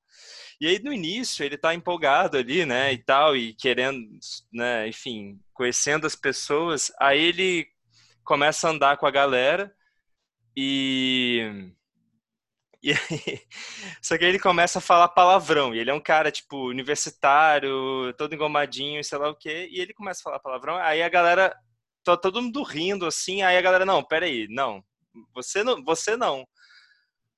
E aí, tipo assim, aí beleza, teve aquele estranhamento e tal, mas depois ele conseguiu contornar. E no final, só que se você for avançando toda a etnografia, no final da etnografia, ele vai, junto com a galera, é, sabotar as eleições, porque aí essa galera está envolvida com a máfia, a máfia está envolvida com o senador, e aí ele está tentando entender como que tipo os mafiosos organizavam lá a, a, eleição. E aí você vê que nessa, nessa transição ele está participando da organização, né? Tipo assim, ele está em outro lugar, é, quer dizer, ele não precisa falar a mesma linguagem daquela daquela galera, né?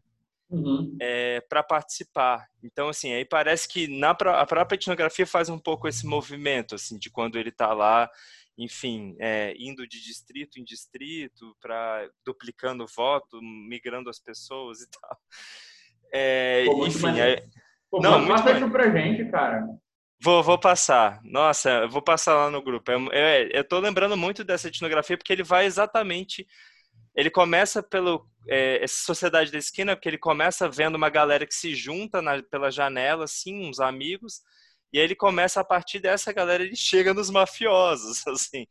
É, é muito bom. E, enfim, é- e os diagramas dele é muito bom, porque acaba pensando nessas relações. E aí sobre sobre isso que você colocou, tem toda uma discussão da antropologia, né? Assim, a Straten vai falar isso, que a sociedade é, ela vai trocar, né? A gente não vai mais falar em sociedade por causa desse problema que o, que o Gabriel colocou, né? A gente não sabe muito bem, né? Enfim, é, o que, que é essa coisa, e vai falar em socialidade, porque é exatamente o modo como é, a estrutura social se forma, né? Assim, em relação, né? O que, que ela conecta, né? Então, e a totalidade ela fala que é sempre holográfica, né? Então, o problema é se você fechar o social com esse nome, né? Você acaba não conseguindo descrever as relações, né? Assim, que você quer Eu, eu acho isso muito importante. Assim, o que você falou agora me dá vontade de entrar num outro tema. É, tem tudo a ver com isso, mas eu, comple... eu, queria puxar esse fio e deixar isso como, já que a gente está no fim também, como uma espécie de cenas dos próximos capítulos. Porque quem se interessar em ler lá o, o livro que eu estou falando do Paraná, que vai estar na live, ele toca nesse problema, mas a gente está desenvolvendo esse problema em, em detalhes agora, no subconjunto de prática teórica, que está lendo lá o Badiou, discutindo economia política, a gente está tentando tratar disso. Que é o seguinte, é, que liga o que você falou. É, propõe assim como uma espécie de, só de arremate da coisa, essa espécie de, de resumo bem esquemático. O primeiro é o seguinte, é, imagina, né, e a gente tem três grandes tradições até hoje, diria assim, na modernidade, de abordagem do mundo social.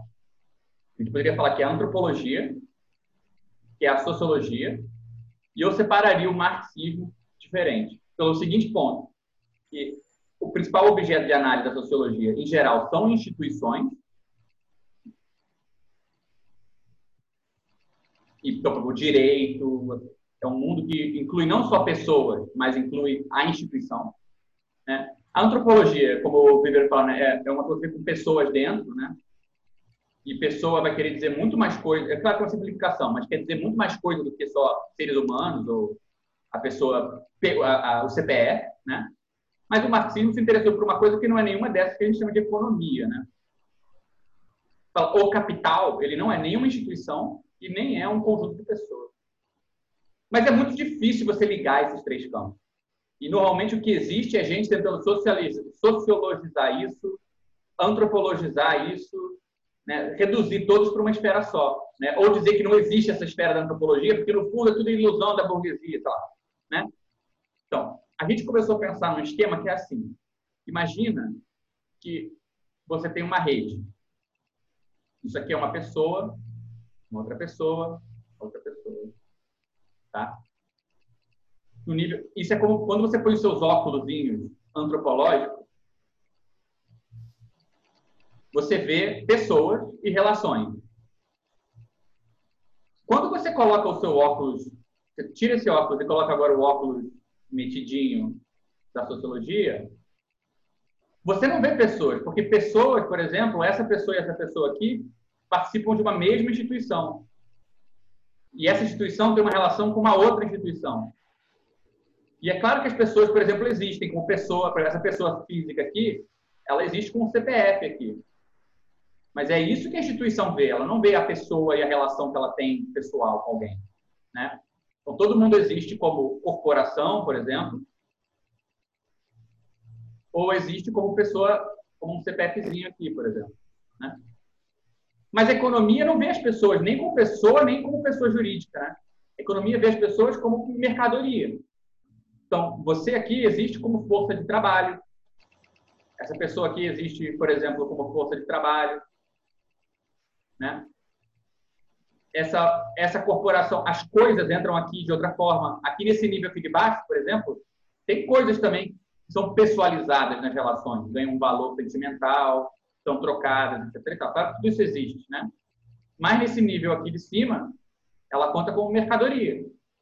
Relaciona de outra forma, né? Você consegue imaginar tipo uma fatia assim, ó.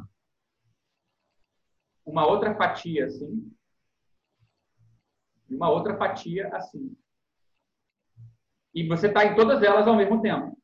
E você não consegue ver tudo de todo lugar. Né? Por exemplo, você não consegue ver a cadeia produtiva ou a relação dos capitais do ponto de vista das pessoas. Não dá para ver, não existe nesse, nível de baixo. Né? Você, se você não, por exemplo, não se organiza, você, essa pessoazinha um e pessoa, essas três pessoas aqui, se elas não dão um jeito de existir aqui, por exemplo, como um sindicato que vai parar o processo produtivo numa greve, você nunca vai sentir a força das coisas que existem nesse nível. Porque essa força não existe nesse nível aqui de baixo.